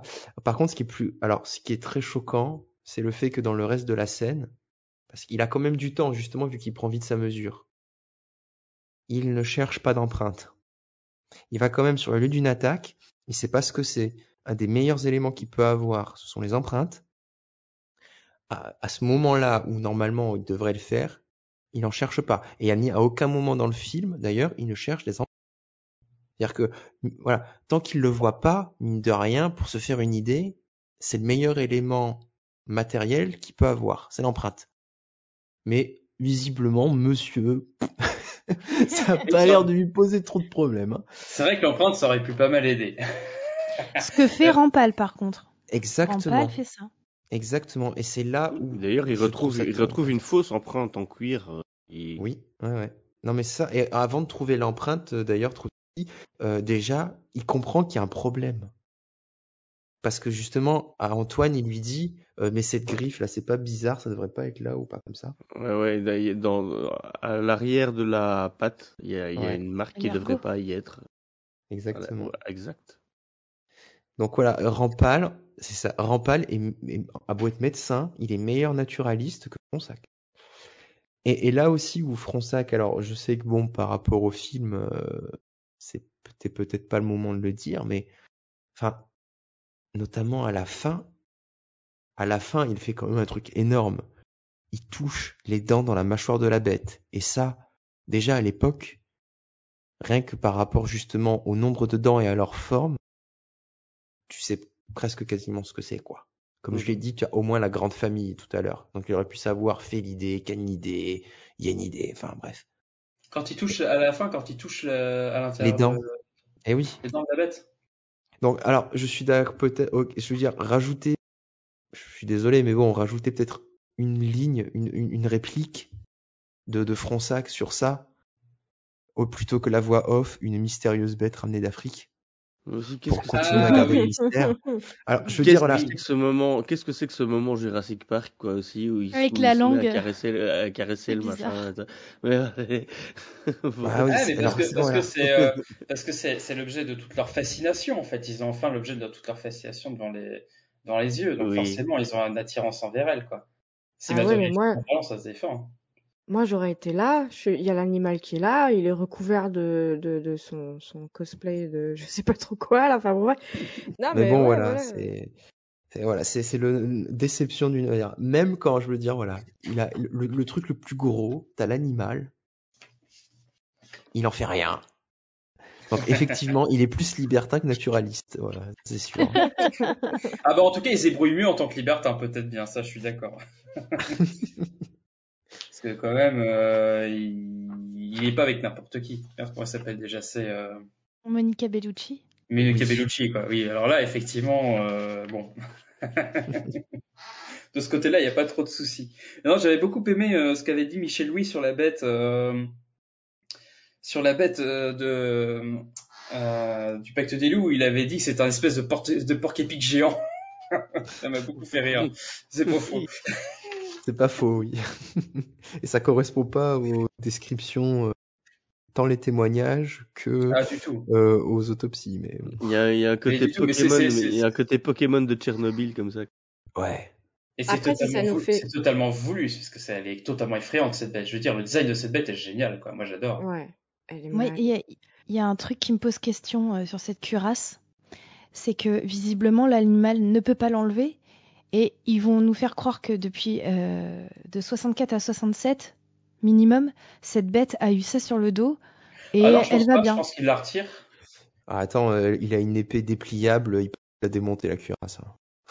Non, mais enfin voilà, c'est ça qui est, ça qui est intéressant, je trouve, sur cette partie-là, c'était de voir que, euh, enfin, c'est, c'est vraiment cette idée-là que, qu'en fait, finalement, toute les, toute l'idée autour de la, de la bête du Gévaudan, c'est vraiment le, le combat de la science contre la croyance, en fait. Et je trouve ça assez intéressant, comme euh, dans le cadre de cinétique, en fait, et dans le cadre de, globalement du scepticisme et de l'esprit critique, de, de voir à quel point ça peut être mis en scène, justement, dans, dans les films qui traitent de, de ce sujet-là, justement parce que la bête arrive euh, à ce moment précis euh, juste avant la Révolution et au moment en fait où elle euh, où elle fait ressortir et ça c'est peut-être plus mis en avant justement dans dans le film de 2003 où elle fait vraiment ressortir toutes ces pulses, toutes ces pulsions euh, de de croyance et en tout cas d'utilisation de la croyance euh, pour manipuler en fait, pour totalement manipuler la, la population quoi. Que ce soit en fait La- dans le pacte des loups ou dans le, le, dans le le pacte des personnage loups, de la dévote. Voilà, euh, exactement, c'est à dans ça le film de pensais. 2003, la, la mère de l'abbé, euh, jouée par Guillaume, Guillaume Gallienne de la comédie française. Euh, cette femme, elle est énorme parce que elle, elle, elle pousse le truc à fond. Elle, elle fait euh, des fausses accusations, elle apporte des fausses preuves euh, sur euh, des cas de sorcellerie, euh, soi-disant, euh, de la fille Chastel et tout. Et tout le monde marche, et c'est vrai que... Elle ment délibérément en plus. Ah hein. ouais, C'est-à-dire ouais. que- en, en disant, en disant que le, le, le mensonge est un péché mortel, quoi. Enfin, elle est, elle est vraiment d'une ignominie, cette femme, c'est incroyable. elle- utilise son, son statut dans la société pour, euh, pour arriver à ses fins personnelles. Hmm. Je sais pas trop comment le dire. Ouais, non, mais clairement, ouais. Je sais pas, est-ce que vous aviez d'autres trucs à rajouter là-dessus ou pas? Bah moi, il y a juste un petit point parce que ça me tient à cœur en fait. Euh, la bête du Gévaudan, notamment euh, après le retour du loup en France, et notamment parce que c'était un peu le titre du livre de Michel Louis qui a grandement du coup contribué au Pacte des loups, mais euh, d'autres auteurs ont un peu emboîté le pas, euh, ont tenté d'utiliser la bête justement pour entre guillemets innocenter le loup, donner une bonne image, et il y a eu une espèce de, de mouvance en fait pour euh, changer l'image péjorative du loup. Alors, image que qui a été faite euh, complètement euh, à cause d'extrapolation et de, de mauvaises raisons de, de la part euh, de beaucoup d'anciens euh, penseurs d'avant, certes. Euh, mais ce qui est très dommage, en fait, c'est que pour pouvoir lui redorer son blason, euh, il y a eu le mouvement totalement contraire. C'est-à-dire que on, on- est passé dans notre société euh, du loup qui était le, le mal incarné, tel que le présentait parfois l'Église, à euh, le loup qui devient le, le meilleur ami de l'homme et des enfants, limite un, un chien qu'on va câliner. Et, euh, et notamment la bête du Gévaudan, et elle a eu un, un rôle là-dedans, puisque ben, Michel Louis titrait son livre euh, euh, ainsi, si je me souviens bien, c'était L'innocence des loups. Euh, ou- enfin bref, il y a eu plusieurs ouvrages, La bête du Gévaudan, réhabilité, le loup acquitté, enfin, etc. Euh, comme si le loup avait besoin d'un d'un avocat et que la bête du Gévaudan un, un dossier en fait qui, qui allait l'innocenter auprès de jurés mais et ça ça me fait toujours mal au cœur parce que déjà ben c'est c'est nous qui avons créé entre guillemets cette image de, de mauvais loup c'est euh, absolument pas voilà quelque chose de justifié. Et euh, vouloir du coup la contrebalancer en instrumentalise- instrument- instrumentalisant il faut le dire la bête du Gévaudan à cette fin là c'est c'est quelque chose qui m'a toujours choqué Euh, parce que pour moi les animaux T'as quoi? Elle se choquée. Parce que pour moi, voilà, qu- quoi que le loup ou n'importe quel animal puisse, voilà, euh, enfin, je veux dire, voilà, euh, l'homme n'est pas intouchable, donc euh, qu'il y ait des attaques et que des humains se fassent manger, voilà, bon, c'est triste, euh, mais bon, c'est on fait partie de la nature encore une fois, euh, avec toutes les règles qui, s'y appliquent. Et donc voilà, moi mon message à chaque fois, notamment quand je parle de la bête du Gévaudan, c'est que la bête du Gévaudan, au contraire, c'est pas un exemple qui dit que le loup est méchant parce que oh là là, il a des loups ont croqué des humains. Mais au contraire, le loup, dans la nature, comme tous les animaux, il est ni bon ni méchant. C'est un animal qui a un rôle. En l'occurrence, là, c'est un prédateur. Et comme tous, euh, il faut le, respecter. Et justement, la bête du Gévaudan, c'est un, cas qui montre euh, justement qu'est-ce qui se passe quand on est dans une société qui, euh, pour le coup, ne respectait pas le loup en en ayant peur parce que ça a contribué justement à être un élément qui a justifié son éradication. Et à contrario, ça fait maintenant un peu l'effet inverse. parce- En répandant trop cette image du, loup qui a peur de l'homme, etc., ben pareil, on n'est pas dans le respect de l'animal. On, on veut toujours garder la main prise sur lui, et euh, malheureusement, je trouve que ça, ça empêche de, de bien naître, de le voir pour ce qu'il est réellement dans la nature, en fait. C'est un peu, c'est un peu dommage. Après, j'ai espoir. Et je me Oui, dis après, que, euh, voilà. C'est mal Le- barré, hein. Après, croyez-en le- les le- quatre ans chez les anticipés, euh, le loup, c'est mal barré pour euh, changer son image. hein. mais le, le loup est toujours, le loup est toujours encore dans la littérature jeunesse montré comme un, comme un méchant. hein. mais ça, c'est comme le, c'est comme le requin en fait. Finalement, je suis pas sûr que la bataille ait été remportée par ceux qui, qui voulaient réhabiliter le loup hein, dans l'image de la culture commune. On va dire le loup est toujours, euh, est toujours montré comme étant un, globalement un, un méchant, en tout cas dans la littérature jeunesse. hein. Mais à l'instar d'autres, d'autres animaux, hein, comme je disais, comme le. Il y a, il y a eu quand même pas mal de, il y a eu pas mal de développement là-dessus. euh, C'est, c'est, c'est quand même beaucoup plus, beaucoup plus rare qu'avant. hein. Maintenant, le, le loup est souvent euh, un peu comme au Moyen Âge. Euh, on s'en remoque, voilà, pour atténuer justement l'image du, du grand méchant. Alors, ce qui est pas plus mal, mais ce qui est pas plus mal quand euh, ça s'arrête, on va dire, euh, à ce genre de registre. Parce que voilà, ce qui devient dommage, c'est quand on en vient par exemple à instrumentaliser la bête du Gévaudan ou à commencer voilà à, à vouloir en fait à vouloir faire du loup en fait le encore un chien quoi. Ça, Oui, non, mais ça. euh, c'est dommage. C'est dommage. Sachant qu'en Voilà. Sachant en vrai, qu'en il plus, n'y a rien euh, mieux qu'un chelou. Mais voilà. Ah, mais non dans le pacte des loups, un chelou. Oui, dans le pacte des loups. Dans le pacte des loups, euh, les loups ont une morale. Ils tuent euh, Sardis à la fin, euh, Oui. comme s'ils étaient mus par un, un esprit de revanche.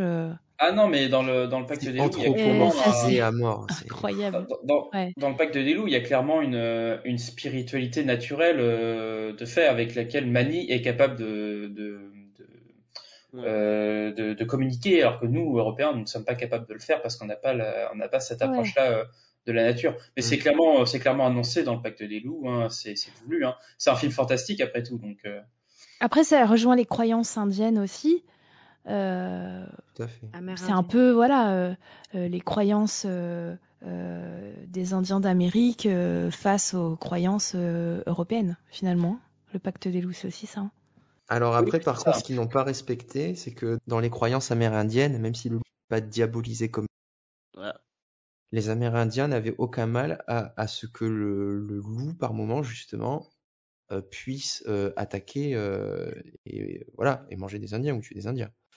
C'est ça une grande différence en fait culturelle. C'est la réception en fait notamment qu'on a eu en particulier des attaques de loups à notre égard. Là où les Indiens, malgré ces attaques, ils ont continué justement à le, à le respecter et à le voir voilà comme un frère, etc. Nous, au contraire, on l'a encore. Donc en fait, et ça, ça montre à quel point le problème justement dans cette relation, il est porté sur nous et pas sur le loup en fait. Et c'est quelque chose que le film ne fait malheureusement pas dans le Pacte des loups, parce que justement, il montre entre guillemets que le bon côté des Indiens, comme si les Indiens ne voyaient en lui justement que le copain, chose qui n'était pas le, le cas encore une fois. Ouais, et puis il Oui. y a cette scène là où souvent euh, quand, quand je parle de la bête du Gévaudan avec les potes, euh, les autres euh, copains euh, euh, fans de ce genre d'histoire, euh, on, on a très souvent beaucoup tous des gens qui nous demandent la même chose, c'est pourquoi dans ce film Mani, alors que la bête clairement elle, elle est balèze, il essaye de l'attraper avec sa cage, avec euh, ses pics et ses machins là, et ça En peut pas bambou marcher. Ouais, Déjà, c'est en bambou, d'où il y a du bambou, bambou. euh, dans le Gévaudan. Excusez-moi. Ah oui, en plus, il fait du bambou. Personne ne Euh, relève ça. Si si si si, Ouais. ils ont ils ont Ah, des mais- cachettes, ils ont des cachettes. Loki, il est planqué à Asgard, c'est tout. Euh, mais euh, non, mais parce qu'il y a ce, on me pose souvent la question, on, dit, on me dit, mais c'est illogique. Est-ce que tu peux expliquer ça? Ben c'est très simple, c'est les- la, la relation euh, des Amérindiens avec les animaux. Euh, Il y a ce côté, euh, on va d'abord quand même essayer de s'y prendre calmement, et après, bah, on va y aller avec la, on va y aller avec la manière forte. Quoi. De toute façon, il y a beaucoup de clichés euh, Ouais, dans ça. le pacte des loups. Je suis désolée, Vivien, hein, mais Ah oui, non, mais clairement. Mais ça, ça fonctionne là-dessus. C'est ce que je disais, un peu le côté euh, de, des mythes, en fait, de, de réutiliser certains, certains mythes, certains, en fait, et, et finalement, de fait, certains clichés, de toute façon. Parce que le film est, euh, est accessible grâce à beaucoup de clichés, en fait. Et il est extrêmement lisible grâce à beaucoup de clichés. Et ça, effectivement, moi, je l'ai dit tout à l'heure, hein, que même sur les Amérindiens, c'est, c'est, c'est bourré de clichés, quoi.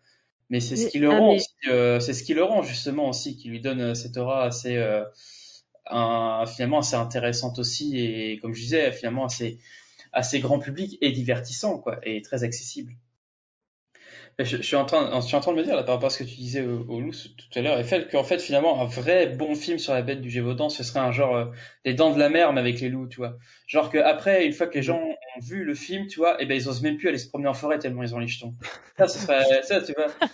C'est ça le vrai bon film sur euh, sur la bête du Gévaudan, quoi. C'est une façon un peu extrême de, de, de, de, re- de re-avoir du respect pour l'animal par crainte de lui.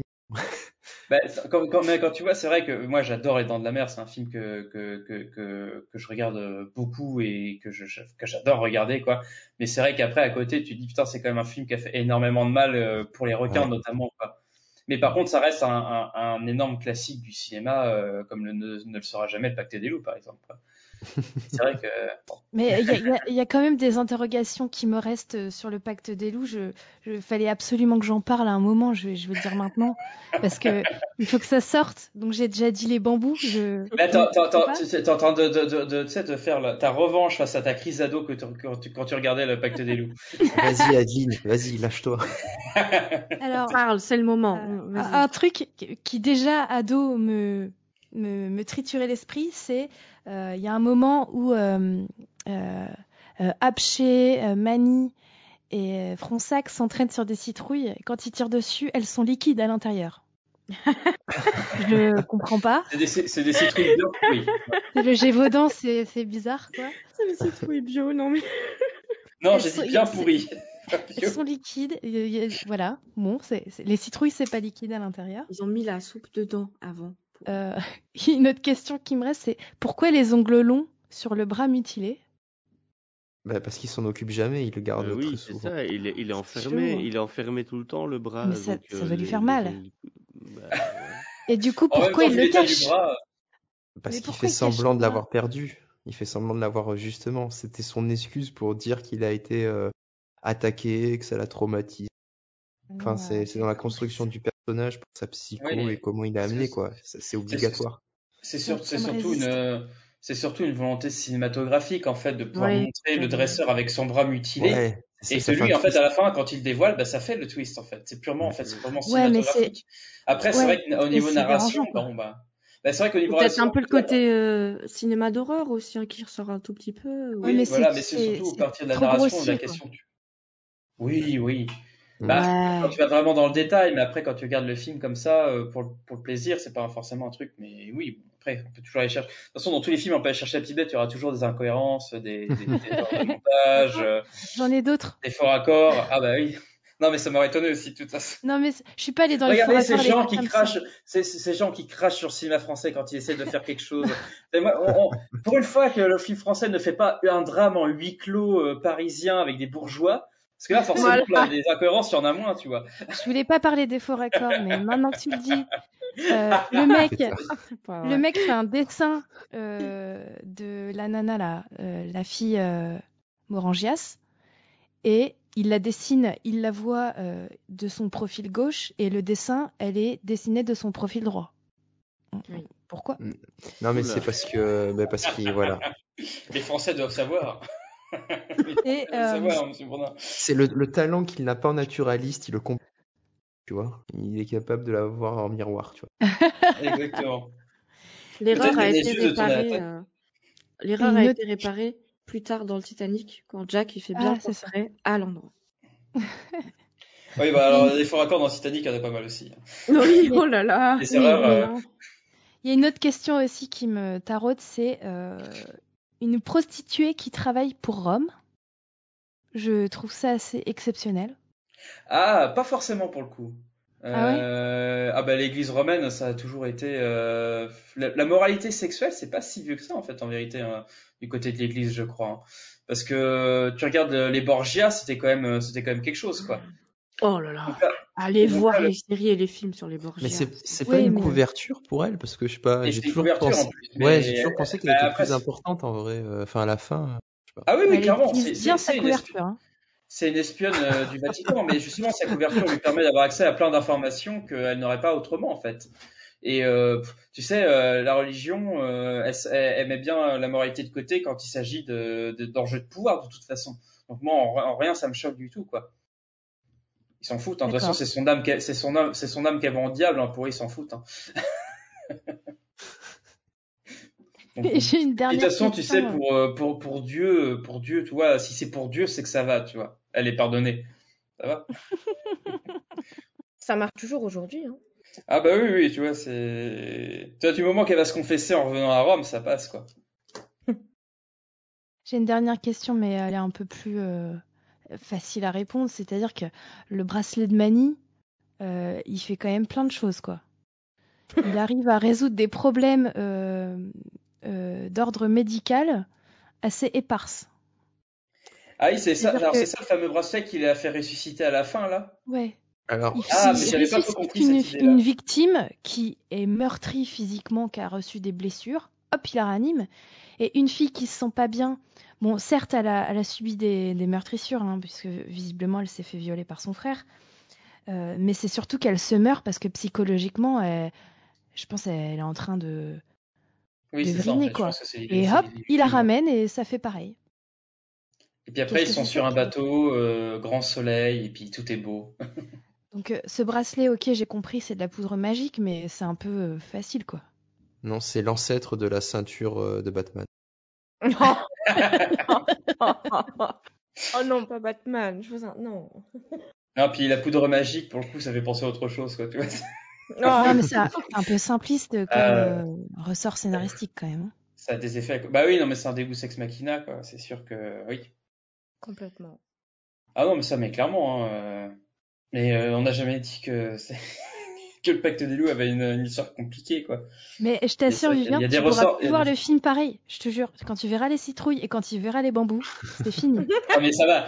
Heureusement, je fais pas mon avis uniquement là-dessus, quoi. Je vois beaucoup plus le jeu atroce des gens, euh, des, des acteurs dans, euh, dans le, dans le, dans, dans le, dans la bête du Gévaudan de 2003, quoi.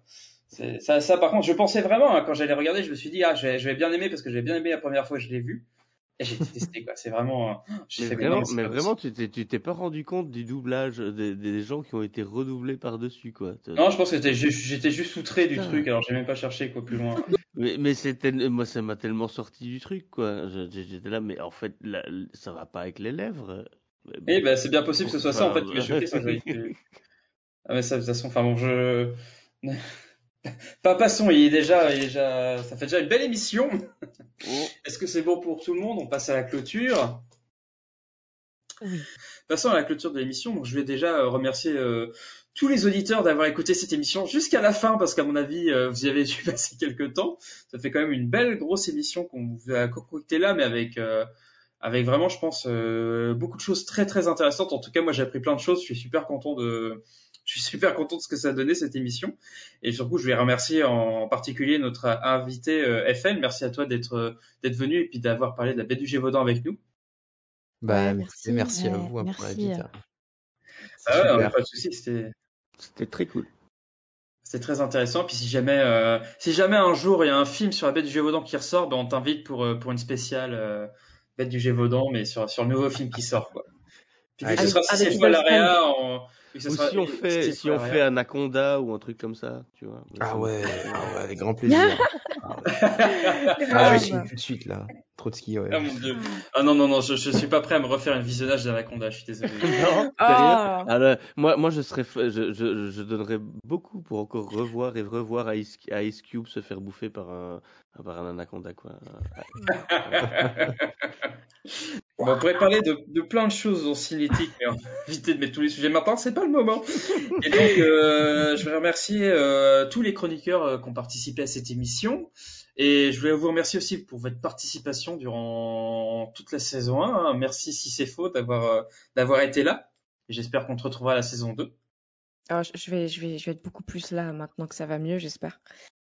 Et ben, croisons les, euh, croisons les doigts pour que ça continue comme ça, en tout cas. Ah, toujours heureuse de venir, hein, ça se passe toujours bien, pas de souci. Je- ouais.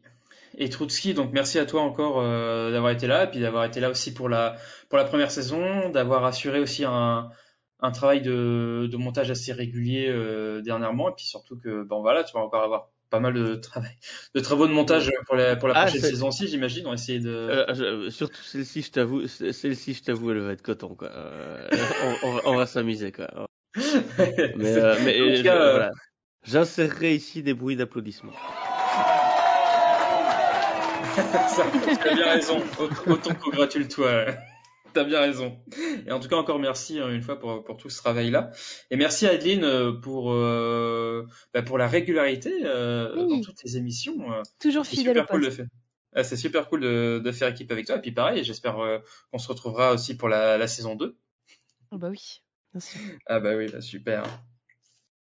Donc et encore merci à tous ceux qui nous ont soutenus de près ou de loin durant bah, toute cette année, durant toute cette saison 1. Ainsi donc s'achève la saison 1 de Cinétique qui, on l'espère, donc vous aura plu. L'équipe va désormais prendre des vacances bien méritées, sauf euh, Trotsky qui va se mettre au montage. on vous donne, on vous donne rendez-vous en septembre pour les débuts de la saison 2, avec encore de nombreux films dans notre sacoche à interroger, à discuter, à décortiquer et à critiquer. On espère que vous, vous serez toujours là. En attendant, n'oubliez pas d'aller au cinéma tout en restant sceptique, restons ciné-sceptiques. Ciao ciao!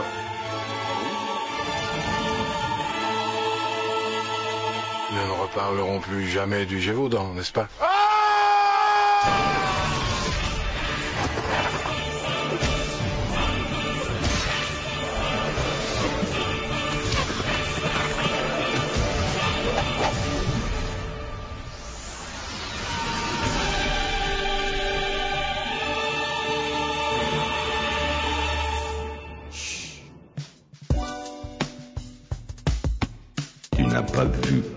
qui était, Jeanne. Tu as vu ce que tu voulais voir. Comment peut-on être absolument sûr de quoi que ce soit? J'ai vu des médiums avec des boules de cristal, des cartomanciennes, des hypnotiseurs. Les théâtres font salle comble avec les énergies occultes. Tant que personne ne m'a prouvé que j'ai tort, ça n'existe pas. Cinétique, le podcast cinéma et scepticisme.